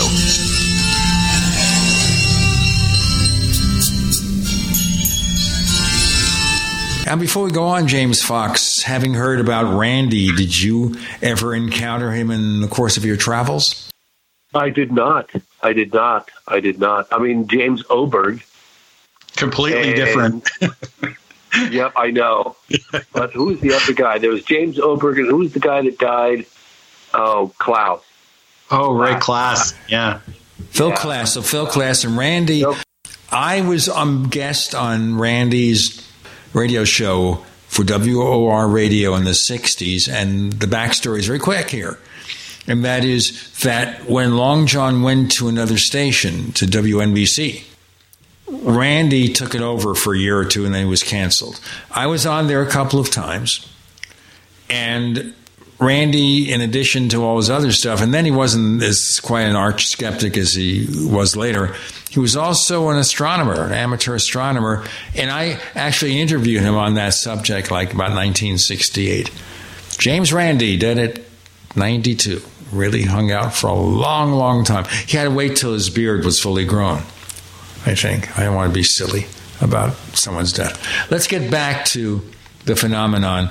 And Randall, of course, mentioning this. And I referred to this earlier in the fact that we had this brief discussion about the possibility that maybe they're among us now. Abductions is not a place you wanted to touch because of the time factor or what? You know, I feel that this is the first film, and I've done, like I said, this is my fourth and a half film because I did two versions of Out of the Blue. That if I'm successful in transcending the UFO community, not that I'm trying to create, not create something enjoyable for all of us, but it, to create something palatable and viewable among mainstream and get them thinking, I felt I needed to take baby steps and, and going out on a limb with alleged close encounters of the third kind, which is the first time I've done that, uh, I felt that was about as far as I wanted to push it for now. Uh, obviously, there are lots of other aspects of the phenomenon that, you know, obviously were not included, but, uh, you know, baby steps. Now, the only real criticism I've seen of the film, except you know minor quibbles, is that oh, I knew about these cases already, but your core audience is not the person who knows about all this stuff, is it? You know, we would say in the edit room, where are we going? We're on the road to Ruwa. And what we meant by that, that was our mantra, was that if we penetrate a mainstream audience with this film, if we succeed with what we're trying to do, A, I wanted to give a lot of little nuggets of, of new information on older cases. Some of the stuff I just talked with you about with Al Chop and William Nash and the daughter of Kenneth Arnold. I mean, those interviews are the first time ever, right? Really cool stuff, new angles, new information, new documents. You know, for instance, with the Socorro landing case, I interviewed the family, I interviewed the wife. No one's ever done that before. With the National Archives with Ray Stanford, I got never before seen uh, archival material. Um, but what I mean by Road to Ruwa is that we we had to build our case because I know how I felt when I first heard about that alleged landing case at the school in Ruwa, Zimbabwe in 1994. I heard about it in 97. I didn't believe it. And I was already making the documentary on UFOs. So I knew what we were up against. And I knew that we had to methodically and, and diligently sort of build our case almost like we're in a court of law presenting to a jury. Not that we're trying to prophesize around the world to get our audience to join our cult of believers, but but put the real you know evidence in, in, in front of the audience and allow them to make up their own minds. So I stretched it with the Close Encounters of the Third Kind as far as I was comfortable doing for now. It doesn't mean that I'm not going to explore other aspects in further productions of the phenomenon, but for for this one, I went about as far as I felt I should. Some random observations here, looking over the reviews on the site. You've got one there from Christopher Lloyd. Yes, that guy, Doc Brown from Back to the Future, and Bob Gale, the co producer, I guess, writer of Back to the Future. How did that come about? So we were very fortunate. One of the producers is a guy named Dan Farah. He produced Ready Player One with Steven Spielberg. It was a huge blockbuster hit a couple of years ago. And we're very lucky to get him on board. And he's been putting his reputation and pulling on his Rolodex and going all in on the phenomenon. And, and it's been a very a, a big boon in terms of getting outreach to the mainstream. He's he's really good at it, and that's the crazy thing is that people, for the first time, I'm seeing. I know I sound like a broken record, but this is this again. This is my fourth film on the topic, and I've never seen the level of endorsements publicly uh, in a UFO doc. The fact that I think we did a good doc, I think it's the sign of the times. I think that a lot changed after the New York Times uh, expose of the ATIP program, um, the secret UFO Pentagon program, and the likes of Senator Harry Reid coming forward because uh, I think that added a level of credibility and legitimacy to this topic that we hadn't really seen before. Now, just to quickly to before we go back to this, on Rotten Tomatoes, you got 86 with the critics, which is pretty darn good, and 97 with the audience which is better than pretty darn good because very few films garner that higher rating. I, am just, you know, at this point, I'm practically a passenger. Um, I mean, I'm, you know, obviously engaging in as much as I can, um, pacing myself with uh, with with media events and radio and podcasts and things of that nature. But I'm a passenger on this project right now myself, and I, have been saying this to the you know to the community is like of which I'm part of, is that you know we're all in this together. Everybody has played their part, and this film exists because of all the hard work and dedication that each and every one of us has done. Um, it's one of the reasons why I dedicated the film to Stanton Friedman. Um, you know, I tried to include as many people as I could in the credits that were involved, but people were working tirelessly behind the scene behind the scenes making a lot of things happen, but also, again, it's the result of, of all the hard work people have done for the last, you know, several decades. Um, and I'm truly grateful. And I think the film's success is, is a direct reflection of all the hard work um, that people like yourselves and, and, and everyone else in the community has done. Well, I'd like was, to see it win a couple of awards definitely for documentary. I mean, that that's something to celebrate. When you start getting those kind of reviews and ratings, I that it that's got to make you feel good, James. So congratulations on that. Oh, thank you. Well, you know, again, I I, I have to emphasize this took a village. Some people that were directly involved with it, and people that were indirectly involved with it. But it really is the result and dedication of, of everybody in the UFO community for, for decades. And, and the film success is, is all of our success. It excites me, and I'm really happy that that it's getting the attention in the mainstream that it's getting. I, you know, who knows when it'll plateau? Hopefully, it keeps going. Uh, one can only hope, but, but it's exciting. It's exciting to see where it's going to go. Now, I want to look at some of the other people who get prominent parts of the film. Of course, Jacques Vallée. Now, he was a senior advisor to the film, appears in a number of segments, and we have to remember here Jacques is not a kid, he's like 81. And he put in, based on what you're going to be telling us in a few moments here, an incredible amount of work with you on this film. He did. He did. And Lee Spiegel brought Jacques to the table, and he got involved somewhat reluctantly at arm's length and and committed to a very very small role. And uh, we continued to hang out spend time together lunches dinners. We brought him out to the studio. We edited the movie uh, in a tiny shack at the end of a long dirt road with no running water no toilet no internet. Um, it, it had a, extension cord, a couple hundred feet long, going from a main house in a garden.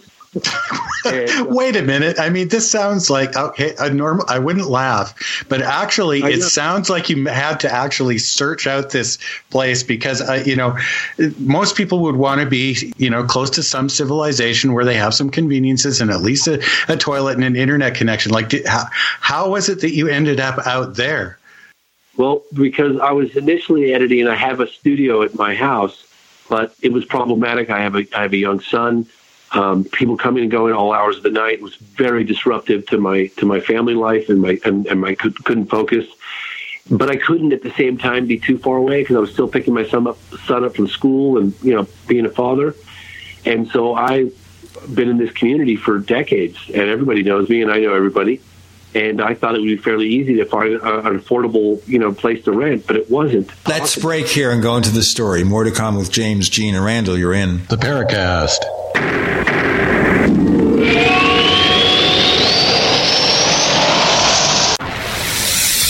You are listening to GCN. Visit GCNlive.com today. Attack of the Rockoids has been well received by critics and readers alike. It's a thrill a minute story you'll never forget. A former U.S. military intelligence officer is haunted by intense dreams about a beautiful woman pleading for his help after a terrible battle in outer space. But the dreams turn out to be true and thrust him into a telepathic love affair with a woman whose faraway planet is intent on destroying the Earth. And now the gripping tale continues in The Coming of the Protectors. It's the second book of the Rockoids trilogy, a galaxy spanning adventure that pits our hapless heroes against powerful, fanatical enemies that threaten the lives of freedom loving beings everywhere. Attack of the Rockoids and The Coming of the Protectors. Classic science fiction at its best, available now. For more details, visit rockoids.com. That's R O C K O I D S dot com.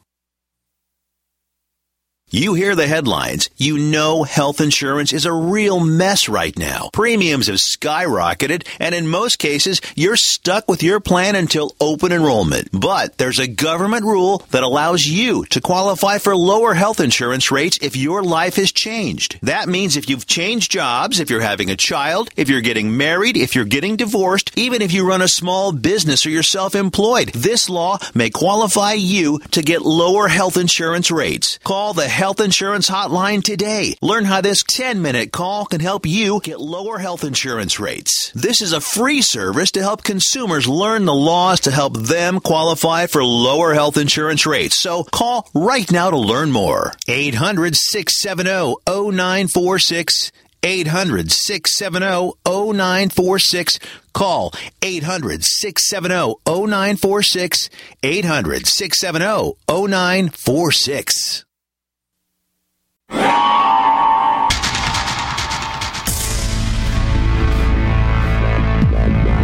Welcome back to the Paracast, the gold standard of paranormal radio. And now, here's Gene Steinberg. So, what kind of community do you live in? What kind of place was this that you had to end up at that location to do your editing? So I put the feelers out in this little community of 2,500. And again, I grew up there, so everybody knows me and I know everybody.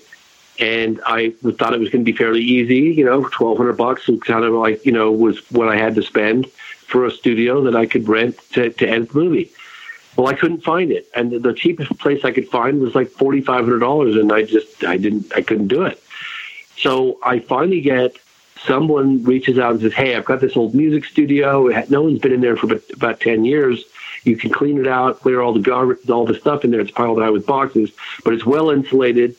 It doesn't have electricity, but you can run a cord from the main house. It doesn't have running water or toilet or anything, but you could bring water out there and just do your business before you show up." And I thought, well, okay, uh, why don't I just do this for now, and then when I find a better place, we'll move. But the interesting thing was we got so much magical work done because when you got out to the end of the dirt road and got into the stu- this little studio, there was nothing else to do, no distractions. Nobody knew where you were. We just got so much incredible work done. It was magical. And so we decided, you know what? We're, we're going to stay. When we had rolling blackouts after a couple of years, uh, we were offered a place in Sausalito, which is on the north side of the Golden Gate Bridge. And we moved there for the last month while the rolling blackouts. It, it's so funny. We were like, oh my gosh, we have a refrigerator. There's a bathroom and running water. You could walk outside and you could get something to eat. I mean, it was like last of luxury. I mean, we couldn't believe it. We're like, they had a heating, a heating, central heating. I was like, wow. And, and Jacques is going, yeah, I only have to drive across the Golden Gate Bridge and we're right there. But but 95% of the film was edited in shack on the end of a dirt road. Isn't that funny? Obviously, you can't have the Domino's guy bring you pizza, can you? Absolutely not. No, no, no. Uh uh And it was so funny. Jacques would make jokes, and he'd say, "Okay, I'm com- I'm coming out." And he had no phone connection whatsoever once he got out to my neck of the woods.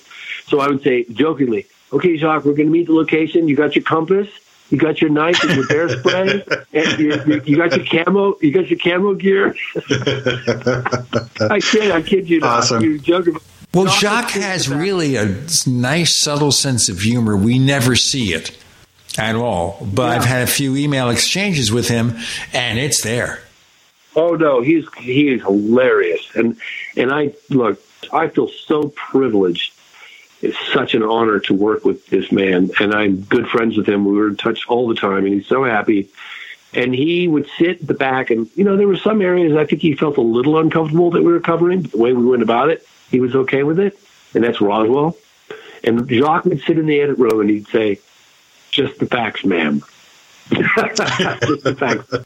Uh, yeah, our former co-host uh, Christopher O'Brien apparently made a, uh, an appearance out there a few times and was telling very similar stories, and he even made it onto uh, the end credits at one point there too. So he was duly impressed, very much like you, very same comments about Vallée. Oh, that's so nice. You know, God, Christopher O'Brien and I, we had just such a good time together, and he, the contributions that he made in the final in the final months of production were were invaluable, and he was so dedicated. And I told him, I said, look, you want to come out here? I'm, I'm, I need to. You need to understand the conditions. He goes, you don't understand what I'm used to. I live in the desert. I'm fine. Like that. I said, okay. I just want you to know. Oh yeah, no, we love Christopher O'Brien here, and, and we had him on uh, interviewed not not that long ago, earlier in the year actually, and uh, he was telling us about it. It was really quite good. Oh, that's so cool. I love I love Chris. He's such a great guy. I, I consider him a very good friend now. I don't think people know much about who James Fox is or how he got to where he is today. Did you start out at 15 saying, I'm going to be a filmmaker? No, but my father was a mainstream journalist, Charles Fox, and he was a writer. His bread and butter was, you know, magazines, uh, automobile, car and driver, PC, Esquire. He even wrote a couple of articles for Playboy about acupuncture in the seven in the early seventies. But my dad was struck with multiple sclerosis at a very early age, and he lost the use of his legs and then eventually his arms. So he was a paraplegic and then eventually a quadriplegic. And I was uh, at a very young age. I was his, his his chauffeur. I was his secretary. I was his nurse, and we would travel around and interview the likes of you know Stephen Hawking to, to Dan race car driver legend Dan Gurney, and uh, we traveled the world together. And so I had a taste of journalism at a pretty early age, uh, probably more so than I would have been. If it hadn't been for my father's condition, and that's kind of what got me into, I guess, reporting and journalism and that sort of thing. And then, of course, the advent of the video camera, uh, you know, uh, as a wonderful tool, instant playback and and to document things. And I picked one up and I never put it down. And so, and then when when I told my father I was going to do a documentary on UFOs, uh, he was he was horrified. I mean, he he did everything he could in his power to stop me and um, he even had uh, members of my family writing letters from all different corners of the world begging me to reconsider and tell, even said it was a dead end road and there was nothing to it and I was going to waste my life. And when my father passed a few years ago, I know, I know, right? Yeah, oh, I got the same thing. Tried to be in the music business. Same same lecture. Got it. Didn't Oh, stop yeah, me yeah. either. Yeah, I know. And I tell you, man, there were moments in production of this film where, I mean, I was becoming the dad. All the produ- other co-producers had walked. We the film was dead, uh, out of money, out of exec. I mean, to completely out of money. Didn't have a bank account. I mean, it was like you know, walk out into the stars at night and look up and pray, right, um, to keep the whole thing alive. And um, but you know, I I kept I kept it alive and got new investors. And I mean, Jesus, I can make a movie on the making of the movie. I can honestly tell you that. And um, and it was just a miracle. Quite honestly, it was a miracle that we got it done. But would you want your kids to get into it now? I it's a very good question. I know. Or, right? or were you going to give them the same lecture? You know, my dad told me this, and I'm telling you, I should have listened because it's not. Yeah, knowing what I know and how precarious it is and how how risky it is, you know, uh, I wouldn't want my worst enemy to go through what I went through making this movie. To be honest with you, and I'm not saying I'm not saying I didn't have a great time. Don't get me wrong, and I'm not saying that I I don't feel incredibly privileged and and to have worked with the people I've done worked with and all of the rest of it, but the level of stress and and difficulty was was immense. And um, and, I, when I I think I mentioned earlier that I have PTSD, and I'm kind of jokingly when I say that, but I, I actually really do. And um, and I and, and it was incredibly stressful, and I hope I don't ever have to go through that again. I mean, you think because it's my fourth film, like on the topic, fourth and a half, um, that it would be easier, right? Each time, you know, more funding, whatever. But it, it wasn't. I, yes, eventually I I started off with funding, and then I completely dried up. Then I got a little bit of funding, and then that dried up, and then I had to. And I think it was a year and a half of, of I must have written fifty letters from different to different people and met meetings and all these promises, and then it would all fall through. And Well, this uh, you know, this really speaks to your dedication, actually, to to this topic, and it you know, what is it that keeps you going with this, or has kept you going? And um, you know, I'm sorry if I don't recall if you've had a sighting or experience of your own that you'd like to talk about, or or just what is it that gives you that kind of drive? Because not anybody is going to do this for as long as you have, just because oh, I think that's interesting and I'll give it a try. You know, it's funny. It, it kind of goes back 26 years, and when I had uh, when I had set out initially to do a documentary in, in the mid 90s, I wanted to make this sort of seminal feature length documentary film on the topic of UFOs. I wanted to really create something powerful and exciting and compelling and credible. We've got And, some uh, exciting and always- and compelling announcements right now. And I'm back with James Fox with Gene and Randall. You're in the Paracast.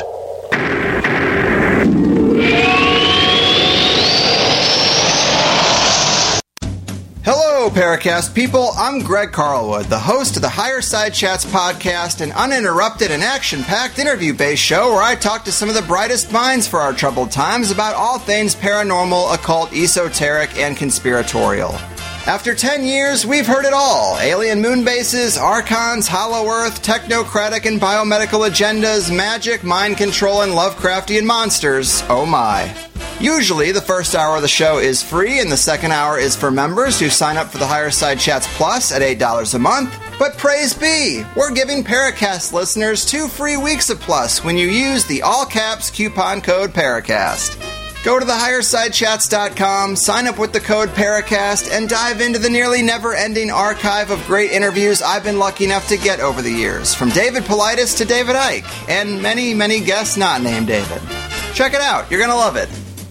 All right, Jimmy, was that good? Can we use that one?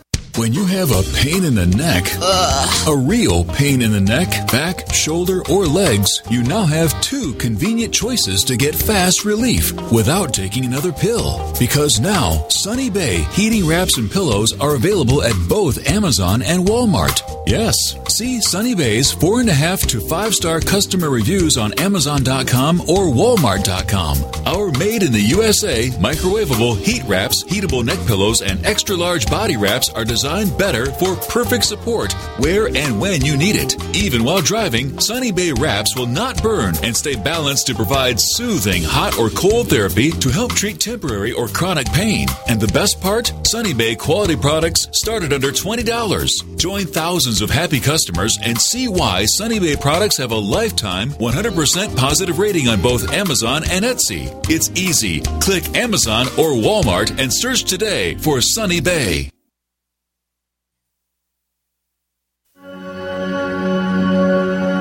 Across the country, people are coming together to speed up what we can learn about health.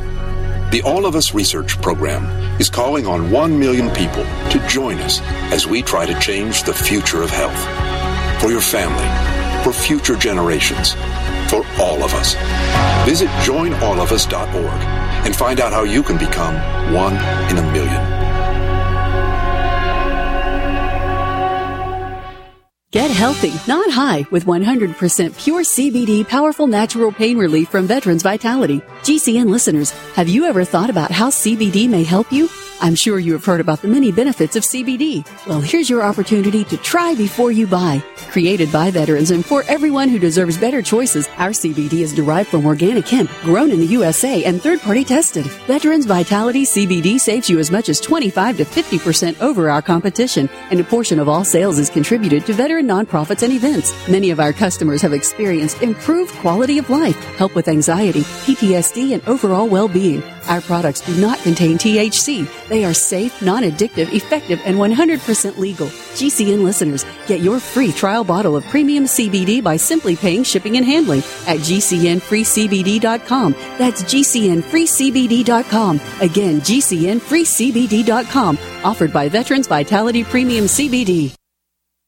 Frustrated trying to get business capital? Want to take the slow process and rejection out of the equation? GCNLoans.com removes the slow, irritating approval process. Instead, get quick, simple funding. Powered by David Allen Capital, 80% of our pre qualified clients are approved in days. Pre qualify at GCNLoans.com and get your money this week. It's that easy. GCNLoans.com. That's GCNLoans.com. We'd like to hear from you. If you have a comment or question about the Paracast, send it to news at theparacast.com. That's news at theparacast.com. And don't forget to visit our famous Paracast community forums at forum.theparacast.com. Return with us now to those thrilling days of yesteryear in the 1990s when James Fox was trying to make his first definitive UFO documentary. Why'd you pick UFOs among all the subjects available to you? Well, I felt that there was a lot more to it than swamp gas and weather balloons. And I felt that this potentially was a very, very big story. And I had set my sights, you'd asked me earlier, you know, why I do what I do and why I've been so doggedly fixated on on doing this because I I had to back up 26 years. I set out to create the seminal feature length documentary on this topic. You know, very compelling, very credible, great cases, and I felt with each completion of each film, 50 Years of Denial, uh, Out of the Blue version one, Out of the Blue version two, the director's cut, uh, I Know What I Saw, that I'd fallen short of that objective, and that bothered me. And I took each mistake that I, you know, I learned from and and tried to apply that to this latest film, The Phenomenon. Is it perfect? No, but it's the first time that I finished a documentary on this topic, and I said, "Okay, I, I'm happy with this. I did it. I feel this is pretty good." You know, there are a couple of things I would have liked to have made better if I had a little bit more money, but overall, I'm very happy with the end result of this film. So I guess to answer your question, I, I felt like I, you know, it took me 26 years to, to accomplish what I set out to do. That so, takes a tremendous amount of dedication. Right. Some people say, my God. You know, but you also paint a picture here of the plight of the small filmmaker trying to put together money to get a project going and then maybe to seek some major film company or production support. And the fact that any film gets made other than from a big studio is almost a miracle. It Yeah. really, it really, it like really- James, you know, you you probably could do a, a series of educational clips or maybe one of these you know you see these master class things on the internet uh, on how to go about doing this because gene is absolutely right your experience in this could really be of a lot of value to some of the new up and coming generation of filmmakers Hey, I mean, I jokingly say this all the time. There are so many people out there that are so much smarter and so much more capable and so much more talented at what I do. I mean, there's no question about that.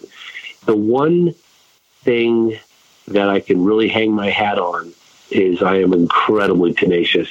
And I remember this successful filmmaker, this editor, Walter Murch, he worked on Apocalypse Now and English Patient. He's a neighbor of mine in the small town where I live in Northern California.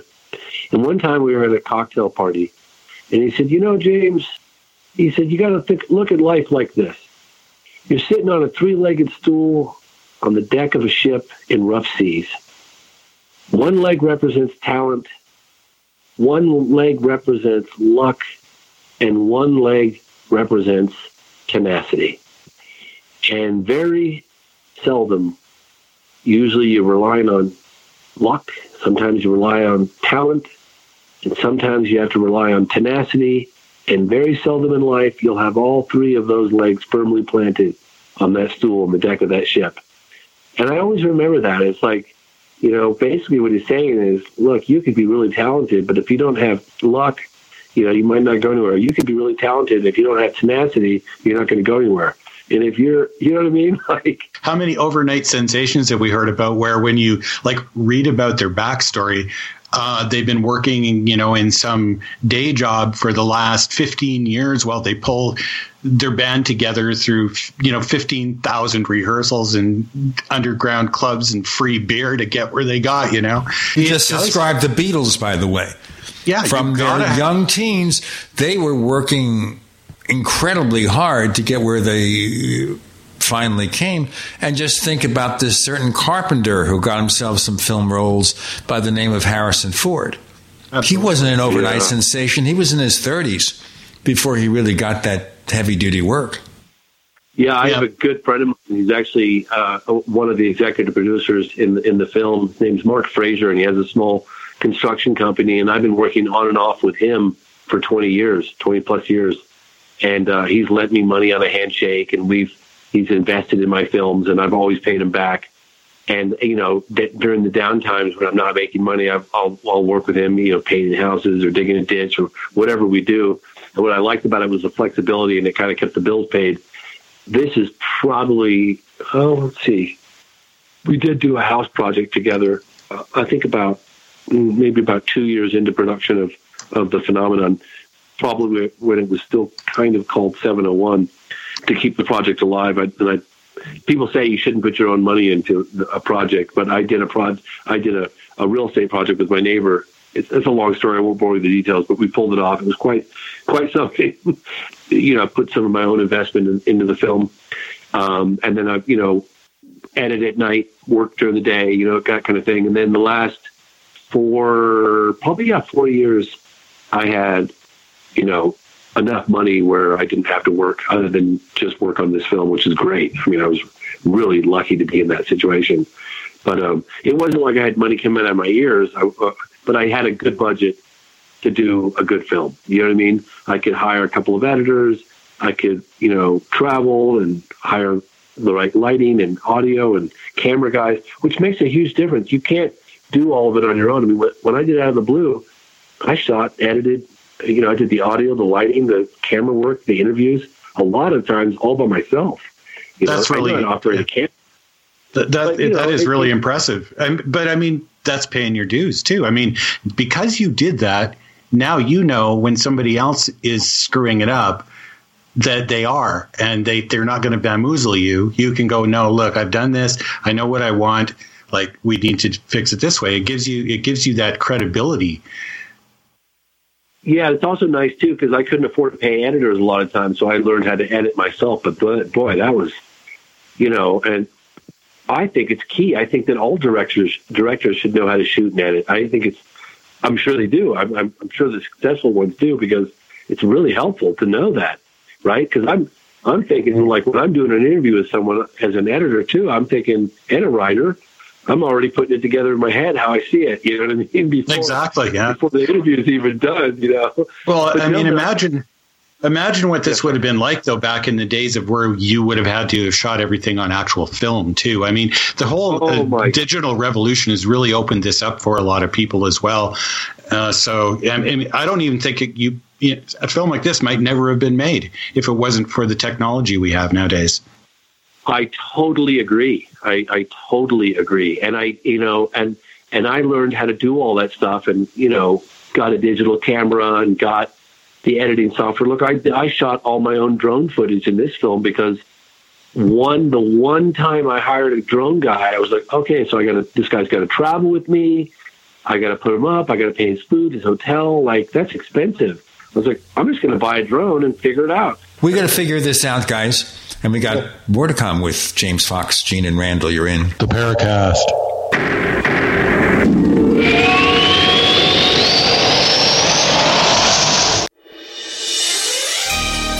Thank you for listening to GCN. Be sure to visit GCNlive.com today. What if you could cut your heating bills this winter with your existing wood burning fireplace and not spend thousands doing it? You can with Great Wall of Fire fireplace grates. Our U.S. patented made in America wall of fire grates increase fireplace efficiency, eliminate fireplace smoke problems, and come with a 30 day money back guarantee. See our grates in action and get free shipping from walloffire.com or call 800 274 7364. Fireplace heat without fireplace smoke. Walloffire.com.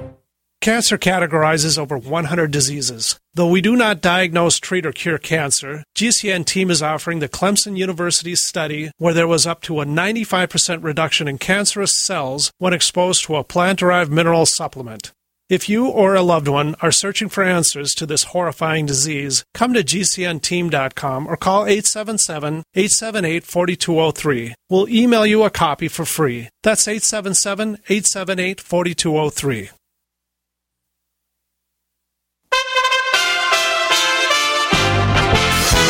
USA Radio News with Dan Naraki. She says she's a yes. Alaska Senator Lisa Murkowski announcing in a rare Saturday Senate session that she will support the confirmation of Judge Amy Coney Barrett to the Supreme Court. I will vote no on the procedural votes ahead of us, but yes to confirm Judge Barrett when the question before us is her qualification to be an associate justice on the Supreme Court. Murkowski and Maine Senator Susan Collins had said they didn't believe the Senate should be taking up the confirmation process so close to the general election.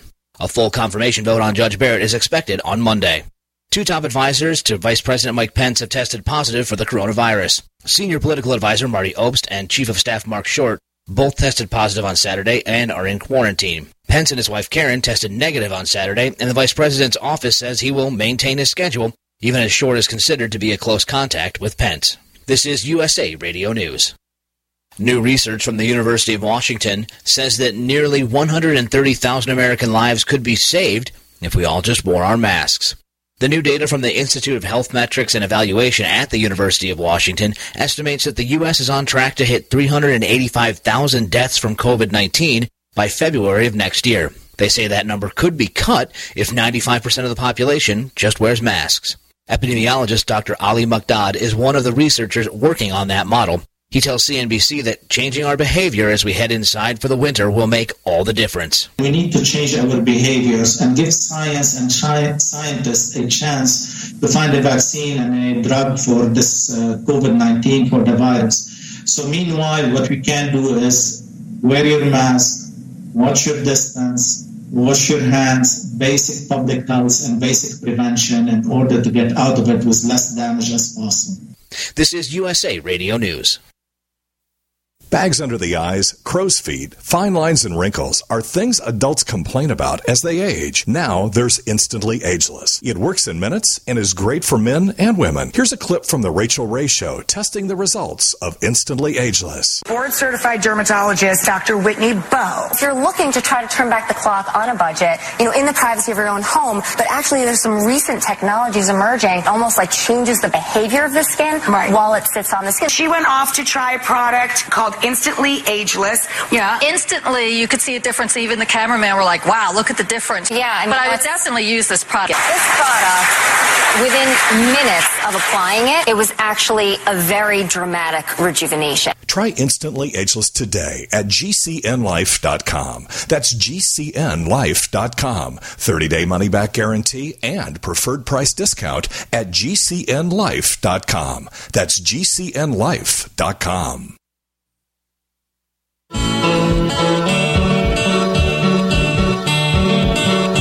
This is Micah Hanks of the Gralien Report, and you're listening to the Paracast, the gold standard of paranormal radio.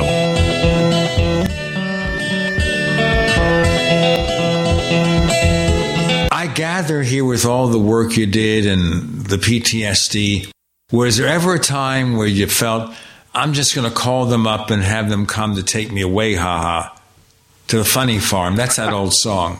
You know the one I'm talking about. no, I don't, but I do know what you're talking about. Okay, there is a song from the 60s that they kept bringing back called They're Coming to Take Me Away. And it was a songwriter named Jerry Samuels who called himself Napoleon the 14th. And he went like, remember when you ran away and I got on my D's and begged you not to leave because I'd go berserk? Well, you left me. You know, it goes like that. And then the key chorus is they're coming to take me away, ha ha, ho ho, he he. I can't say any more because then the copyright police will come after me. Yeah, I'm going to come get you. You're right. And so I can't do that because I can go to the rhythm. I've heard it so many times. But did you ever think that's going to happen to me? You know, what's funny is is uh, my father used to tell me because people would say, "How, Charlie? How do you write a book? How do you write a novel?" He'd jokingly respond. He'd say, "One word at a time, and never look up." And I always remembered those little wisdom, the gems of wisdom, because he's right. Like mm-hmm. if if you look up, at times, you know, you're a year into a project that you know is probably going to take five, six, seven years. It can be a little overwhelming, right? But you got to pace yourself, and you got to chisel away and make progress every single day. There were moments where I would look up, and it's a bit of a shock. It's a bit of a jolt. You know, it's like, oh God, am I ever going to get this done? am I? Can I pull this off? You know, and it's funny actually because that old saying from NASA, you know, fail, failure is not an option, but it's true. You know, it's like failure is not an option, and you got to keep working at it until you get it right. People say, like, how do you make you know a great documentary? It's well, it's nothing. It's not a big secret. It's just roll your sleeves up, and it just takes a lot of work. You you can't rush it, and if you do, it'll show. We had a good rough cut that the distributor was very happy with, like eight months before the end of the film, and I was like, no, this isn't good enough. Now this this needs a lot more work. you know, it was like, are you sure this thing's great? It's going to hold everyone's attention. No, it's not. That's not great. No, you know, wasn't ready. It wasn't ready. It wasn't ready yet. And um, in the last probably six to eight months, the push really, really made the difference to, to take that extra time, the almost better part of a year. It shows, you know what I mean? Like taking that extra time and really you know, stepping away and having, we, we had a couple of screenings and getting the feedback and, and, and listening to the audience and, and knowing, you know, you could tell when your audience starts losing attention. They're looking at their watches, they're adjusting their seats. Maybe some of them going to the bathroom. You know, you know. You want everyone to be on the edge the whole time. Anyway, so I'm rambling at this point. No, that's okay. I wanted to ask you though. Now, you mentioned that you were working on this up to the last month before release. Now, I saw a screener back in the spring, the last time you were on the Paracast. And of course, I saw this. Now, obviously, I'd have to compare them to know what was changed, but what did change in those few months? it's so funny. No matter how many copy editors you can you can have on a project, you, you, something always inevitably gets by. Uh, misspelling, none enough people, you know, the credits at the end. Uh, I mean, there were stories that came out, uh, you know, during the time that the project wasn't being released. I mean, there was a confirmation of, I think, the official release of those Navy videos uh, was in April of 2020. You know, they acknowledged them, but they officially released them, declassified and released them in 2020 of April. So we added a lot of that, the latest news stuff right at the front. We took out a quote, replaced it with the latest New York Times revelations, the DoD. Uh, we did a call to action. We fixed lots of little, little graph, little like spelling errors and things in the credit roll at the end. Just tightened it up overall, pretty much. I think that, that uh, a mention here definitely has to be said for your narrator as well, Peter Coyote, right? Coyote. Isn't he great? Coyote? Okay. Yeah. Uh, I wasn't sure which way there, but uh, I mean, his he's got such a distinctive voice, and, and, he gives it that air of credibility. So I think that was a really good choice. You know, he narrated two other films for me. He did Out of the Blue. He did a second version of Out of the Blue, and I did a film on the BP oil spill called Pretty Slick, and he narrated that as well. Oh, interesting. Um, yeah, he's such a pro. Does he have a, any personal interest in in UFOs at all? Did he say or he he was in Spielberg's ET. He was friends with a guy who wrote a book called Friends in High Places by um, I'll think of his name in a second, where he talked about the Clinton administration going after UFOs. So he's had a he's definitely had an interest in the topic, and he sends me articles periodically, like, "Hey, what do you think of this?" You know, but he's not like a hardcore you know UFO guy. He's got lots right. of other yeah. of, of, other interests. But a guy like that is but, not cheap. He's been in major motion pictures for years. I mean, I've seen him in 50 films probably, and I've heard his voice everywhere how do you get a guy like that come on a project like this without writing a huge check? Well, the first time he, I met with him for Out of the Blue, I think it was like 2002, and I had borrowed. I, I told you about my neighbor Mark Frazier that uh, he's been incredibly supportive over the years. I actually borrowed five thousand bucks from him to pay Peter, and uh, for his time in the studio, and I don't know. Peter just knew. He knew this was an independent production. He knew. I, I could tell. He just knew I was. I was scrambling to get uh-huh. the film done. And he took the check and he looked at me and he ripped it in half and he handed it back and said, "You know, if you ever have a windfall, you know, keep me in mind," kind of thing. And uh, and then again, when I did um, Pretty Slick, it was about the BP oil spill. Uh, he refused to take any money, and and this time I literally said to him, "You're not. I'm going to pay you this time. I actually have a, a little budget. I'm going to pay you." And so this time, I gave him a, a pretty, a pretty sizable check for for his time, for the first time. He sounds like a mensch, and that's not something you always find in Hollywood. I, you know, how? Yeah, it's like he, he how many people would you know would rip up a check for five grand? I mean, you know, he's not a he's not a very wealthy guy. I'll tell you that much. He's not like you know the guy he had a pretty uh, acrimonious divorce. I think uh, I don't know, not that many years ago. He does not have a big flashy house. He's not doesn't drive a flashy car. He's very low key. He's not. He does not look like a guy that has like a lot of money. Do you know what I mean? But a lot of integrity. He does, and he comes across as having integrity and imparts that air of credibility to the soundtrack that I, I think is really important. And uh, thanks for sharing that about him because, uh, I mean, yeah, like Gene says, uh, I mean, really, that says something about his personality that I think is pretty impressive. Doesn't it? I know. I'm so touched by him. I actually, I wrote him a letter a couple of times and just thanking him how much I admire who he is as a person and how much I look up to him and how much wonderful, beautiful things he's done, his contribution and stuff. You know, I'll, as a side note, I'll tell you quickly, he, he works with Ken Burns. And he said that Ken Burns, like literally, I'll have his assistant say to me, All right, well, how long is the movie? It's a two hour movie. Okay, how many pages is the narrative? okay, we need 20 minutes in the studio. I'm like, whoa, whoa, this is a two hour movie. I mean, come on. He's like, ah, he'll, he'll read it once. Well, do you want to see the script ahead of time? No, no, he's got this. And like, not only will Peter come in and pronounce like Russian names and French names and, you know, uh, stuff from all over Chinese. It's like the guy just nails it. That is amazing. Wow. And, but he said Ken Burns is the only guy he works with that micromanages everything out of his mouth. Like, no, no, no, no. Say it like this. No, back it up. No, you got to put more. You know, he said it's unbelievable. Like Ken Burns is a, is, is a real stickler, according to, to Peter Coyote. Wow. We've got more to come with James and Gene and Randall. One more segment. You're in the Paracast.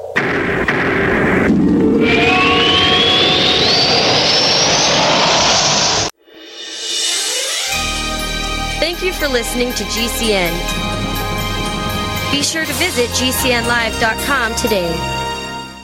Hey, listeners. I want you to have the entire Paracast experience. So I'd like to tell you about After the Paracast. After the Paracast is an exclusive feature for subscribers to the Paracast Plus. With After the Paracast, you never know what's going to happen next. After the Paracast features color commentary, special interviews, and further conversations with Paracast guests. With Paracast Plus, you can download a very special enhanced version of the Paracast also. We do offer exclusive music, videos, and more features are coming. To get more info about subscribing, please visit theparacast.plus. Once again, theparacast.plus. Prices are just $1.50 a week, less than a cup of coffee at your local convenience store. Check out theparacast.plus to learn more about Paracast Plus. Silver has always been nature's very own antibiotic, and only one system allows you to generate an endless supply of natural silver solutions. SilverLungs.com. You'll find no wild claims or pseudoscience, just a lifetime of nano-sized pure silver solutions. The Silver Lungs generator allows you to make your own, so stop paying for silver solutions. The unique lung delivery system targets respiratory infections where other silver solutions simply cannot reach. See the Silver Lungs generator and lung delivery system at SilverLungs.com. That's SilverLungs.com. Hi, I'm Dan Pilla. I started fighting the IRS over 40 years ago when they tried to seize my mother's house. I sued the IRS and won. I beat the IRS then, and I've been beating them ever since. I wrote the book on tax debt settlement, and I've helped thousands of people deal with tax problems they thought might never be solved. I can help you too. If you owe taxes you can't pay, don't wait another day. There's no such thing as a hopeless tax case. Call 800-34 no tax or go to my website danpilla.com. That's danpilla.com, danpilla.com. your life with Extendovite. Extendovite really works. Here are some reviews from Amazon.com. Amazon customer, 5 out of 5 stars. I'm quite happy about it. This product has relieved what appears to be an angina problem, pain in the chest after climbing stairs, and short on breath. I'm quite happy about it. Dr. Sam Surreal. Good product and ingredients. Kept my blood pressure normal after mild heart attack in 2015. Switched to plant based diet also to reverse atherosclerosis. John Bispicos, 5 out of 5 stars. Built up my immune system. To order, call 1 877 928 8822. That's 1 877 928 8822. Or visit our website at heartdrop.com. Extend your life with Extendovite. Taheebo Tea Club's original Pure Pau d'Arco Super Tea helps build the red corpuscles in the blood which carry oxygen to our organs and cells. Our organs and cells need oxygen to regenerate themselves. The immune system needs oxygen to develop, and cancer dies in oxygen. So the tea is great for healthy people and it can truly be miraculous for someone fighting a potentially life-threatening disease due to an infection, diabetes, or cancer. A one pound package of tea is $34.95 plus shipping. To order, please visit shopsupertea.com. That's shop, S H O P, super, S U P E R T T E A dot com. So the complete website is shopsupertea.com or call us at 818 984 6100, Monday through Saturday, 9 to 5 California time. That's shopsupertea.com at 818 984 6100. This is Big the Merciless. You are listening to the Paracast, the gold standard of paranormal radio, exactly according to my. Speaking of Peter Coyote, I looked on October 10th, he was 79. He is not. Are you serious? Here he is right here. Peter Coyote, born in Manhattan, just like my father was. He was born in Manhattan. It says here he was born October 10th, 1941. You're kidding me. I never lie. He's Jacques' age. I had no idea. He looks great. He Well, looks Jacques is 81. Peter Coyote's been married three times. And if you add up the mm. cost of every one of those marriages. And by the way, one more thing from the movie database before we get on. You know how much money he received for his role in E E.T.? $28,000. Oh my God. I'm looking at the same page as Eugene. Sorry, I couldn't resist because I, I was sitting here looking at it going, he so he turned 79 in October is what you're saying? October 10th. Now, talking about money, just one fast thing before we go back with this in our final segment. Dr. J. Allen Hynek, a technical advisor for Close Encounters of the Third Kind, he appeared in that famous scene towards the end with a bemused look on his face, and you know how different he was and the guy who played him in that TV show Project Blue Book. He got $3,500 for that. You know, I remember, I think I spoke to Jacques about this, how disappointed, because that movie made so many millions of dollars, and how disappointed Dr. Hynek was that his his foundation, CUFOS at the time, was struggling, and he made a fairly significant contribution to that uh, that film. And and I think Jacques had said that I don't know if Hynek asked or if Spielberg volunteered to, to make a contribution, and he was hoping to get you know a contribution, and it was like this pittance of a contribution. And I know that according, I believe it was Jacques that told me this that he was he was pretty disappointed. Even worse, we had the author of this book about Dr. Hynek, this biography, and he told us that he was never contacted by the producers. He heard about the film and he contacted them and asked if he could be of help. And then they made him the advisor and they gave him this token little cameo. So, all things being equal, had he not heard about the film, this would have gone on and he would have gotten nothing. That's Hollywood for you. Yeah, it really is, isn't it? Jesus. Yeah. I mean, yeah. and it would have been no skin off his nose to to, to write, you know, Dr. Hynek a sizable. I mean, look at the work that Hynek was doing on his own. A couple of million at least. Give the guy chump change, a couple of million from Steven Spielberg. It's like me, next time we meet at some convention somewhere, I give you a quarter. Yeah, exactly. Literally, right? I know. Yeah, or even a small percentage of a royalty or something, you know, just Yeah, but you have to 2% or realize something here. With Hollywood, a percentage always has to be of the gross, not the net, because there is never a net profit. No film ever makes a net profit. So if you make that deal, you get nothing. Yeah, I mean, yeah, it's remarkable, but it is quite remarkable. Okay, the film is out. We hope it's going to have a good long life and it's going to add up those dollar bills into your bank account going forward. What's your next project, or you're going to the rest home now? oh man, you know, once you get a film completed, they say you're only halfway there, which is kind of true. You know, you've got deliverables. That was a monumental task. You've got errors and omissions insurance. Then you've got promotions, you've got all the organizing, structuring, all the print and copy. It- It's quite a task. I mean, it's it's it's a very time consuming task. So at some point when I can take a couple of months and not think about the film at all and think about my next move and take some time and enjoy it with my family and just just a couple of months that's when I'll really be able to kind of evaluate exactly what my next move is but it, my next move is it, it most definitely going to be a, a mini series Will it be about UFOs, though, the miniseries? Yeah, because there's so much content. I mean, I'll give you an example. I mean, I went to South America four times to investigate the Varginha case, the 1996. It's sort of the Roswell of Brazil, and uh, tracked down a lot of the witnesses and um, primary. I worked really hard on that case, and not one second of it ended up in the movie.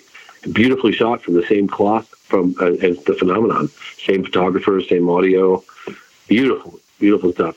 You know, that's one example. I mean, I went back and forth to Socorro for over a five year period, got to know the family. I got to know uh, Lonnie's wife, Mary. Unfortunately, she passed. Uh, he got her on camera, his co-workers, the local sheriff. Very little of that ended up in the film. I could do a whole hour on Socorro. I mean, the metal stuff alone. So yeah, I mean, the metal stuff that Jacques and, and Garry Nolan are doing at the lab in Silicon Valley. That's fascinating. I mean, my God, I, I'm not, I'm no scientist, but, but I knew I was in the, I was witnessing something big that was happening. We could, lo- I'd love to do an hour on that. Like to really stick our teeth into what they know. Um, so yeah, there's there's lots of material out there, and I, and I also think something I'm very encouraged by. I don't know if you guys saw this or not, but Lou Elizondo, who's the director of AATIP, publicly endorsed our film on Twitter, saying that everything was accurate and true, and there were things in the film that were said that he couldn't. Um, and there's been indication from from him that a willingness to uh, to work with us and, and other people that are still involved in like program. So I think there will be more progress made on on further discoveries and, and evidence, as well as some of the more historical stuff that didn't make it in, the, in this film. We look forward to seeing that one final question before we close it out, James, and that is do you think something's going to happen in terms of information about UFOs of any significance after the election, after a president is inaugurated, whichever one it might be? I do. Yes, I do. And I don't just say that as as an optimist. I'm saying that from information that I'm getting that's going on behind the scenes. There's an evaluation I think that's being done that's going to be apparently made public. It's in the works. Uh, Sort of an assessment of, of what they know. Um, obviously, it won't be everything they know, but uh, that's in the works and that's imminent. Yes, I do think there's going to be further. And look, we're gonna we're gonna really continue putting the pressure on with this bill. And uh, this is not it's just a quick flash in the pan. This is a this is going to be a marathon for us. We'll be pushing this uh, further government transparency and, and pushing this film hard uh, for the next seven, 12 months. Hey, if someone wants to learn more about the film, is there a website set up for it? Yes.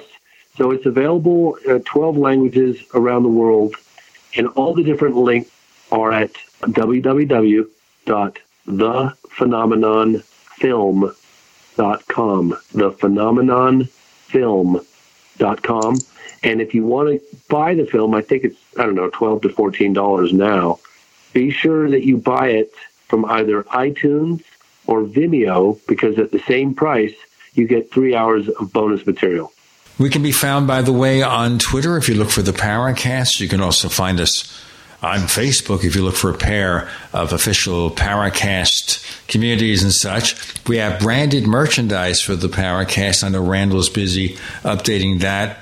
The pillows and the shirts, really good stuff. Available in all sizes from little people, from mini me to Jaws, you know, the guy who played Jaws. We give you all sorts of sizes there. Low prices go to the Paracast.shop. That's the Paracast.shop. We have the Paracast Plus. where we offer a version of this show free of the network ads, enhanced audio. So James Fox sounds even better, and I sound the same for some reason. I never change. But we also have the After the Paracast podcast, where we have extra interviews and discussions. You never know what's going to happen next. This weekend, for example, James Fox will continue his discussion about the phenomenon and other stuff. And for five year and lifetime subscriptions, we've just got a few of these. We have coupon codes from Vimeo for the phenomenon for a five year or lifetime subscription. For more information, please check out the Paracast.plus, the Paracast.plus. James Fox, thank you for joining us on the show. Oh, gentlemen, I had a great time. Thank you for having me.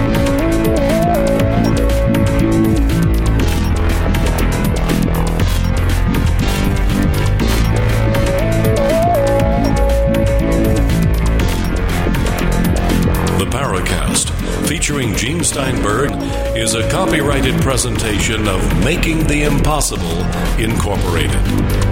Tune in next week for a new adventure in The Paracast.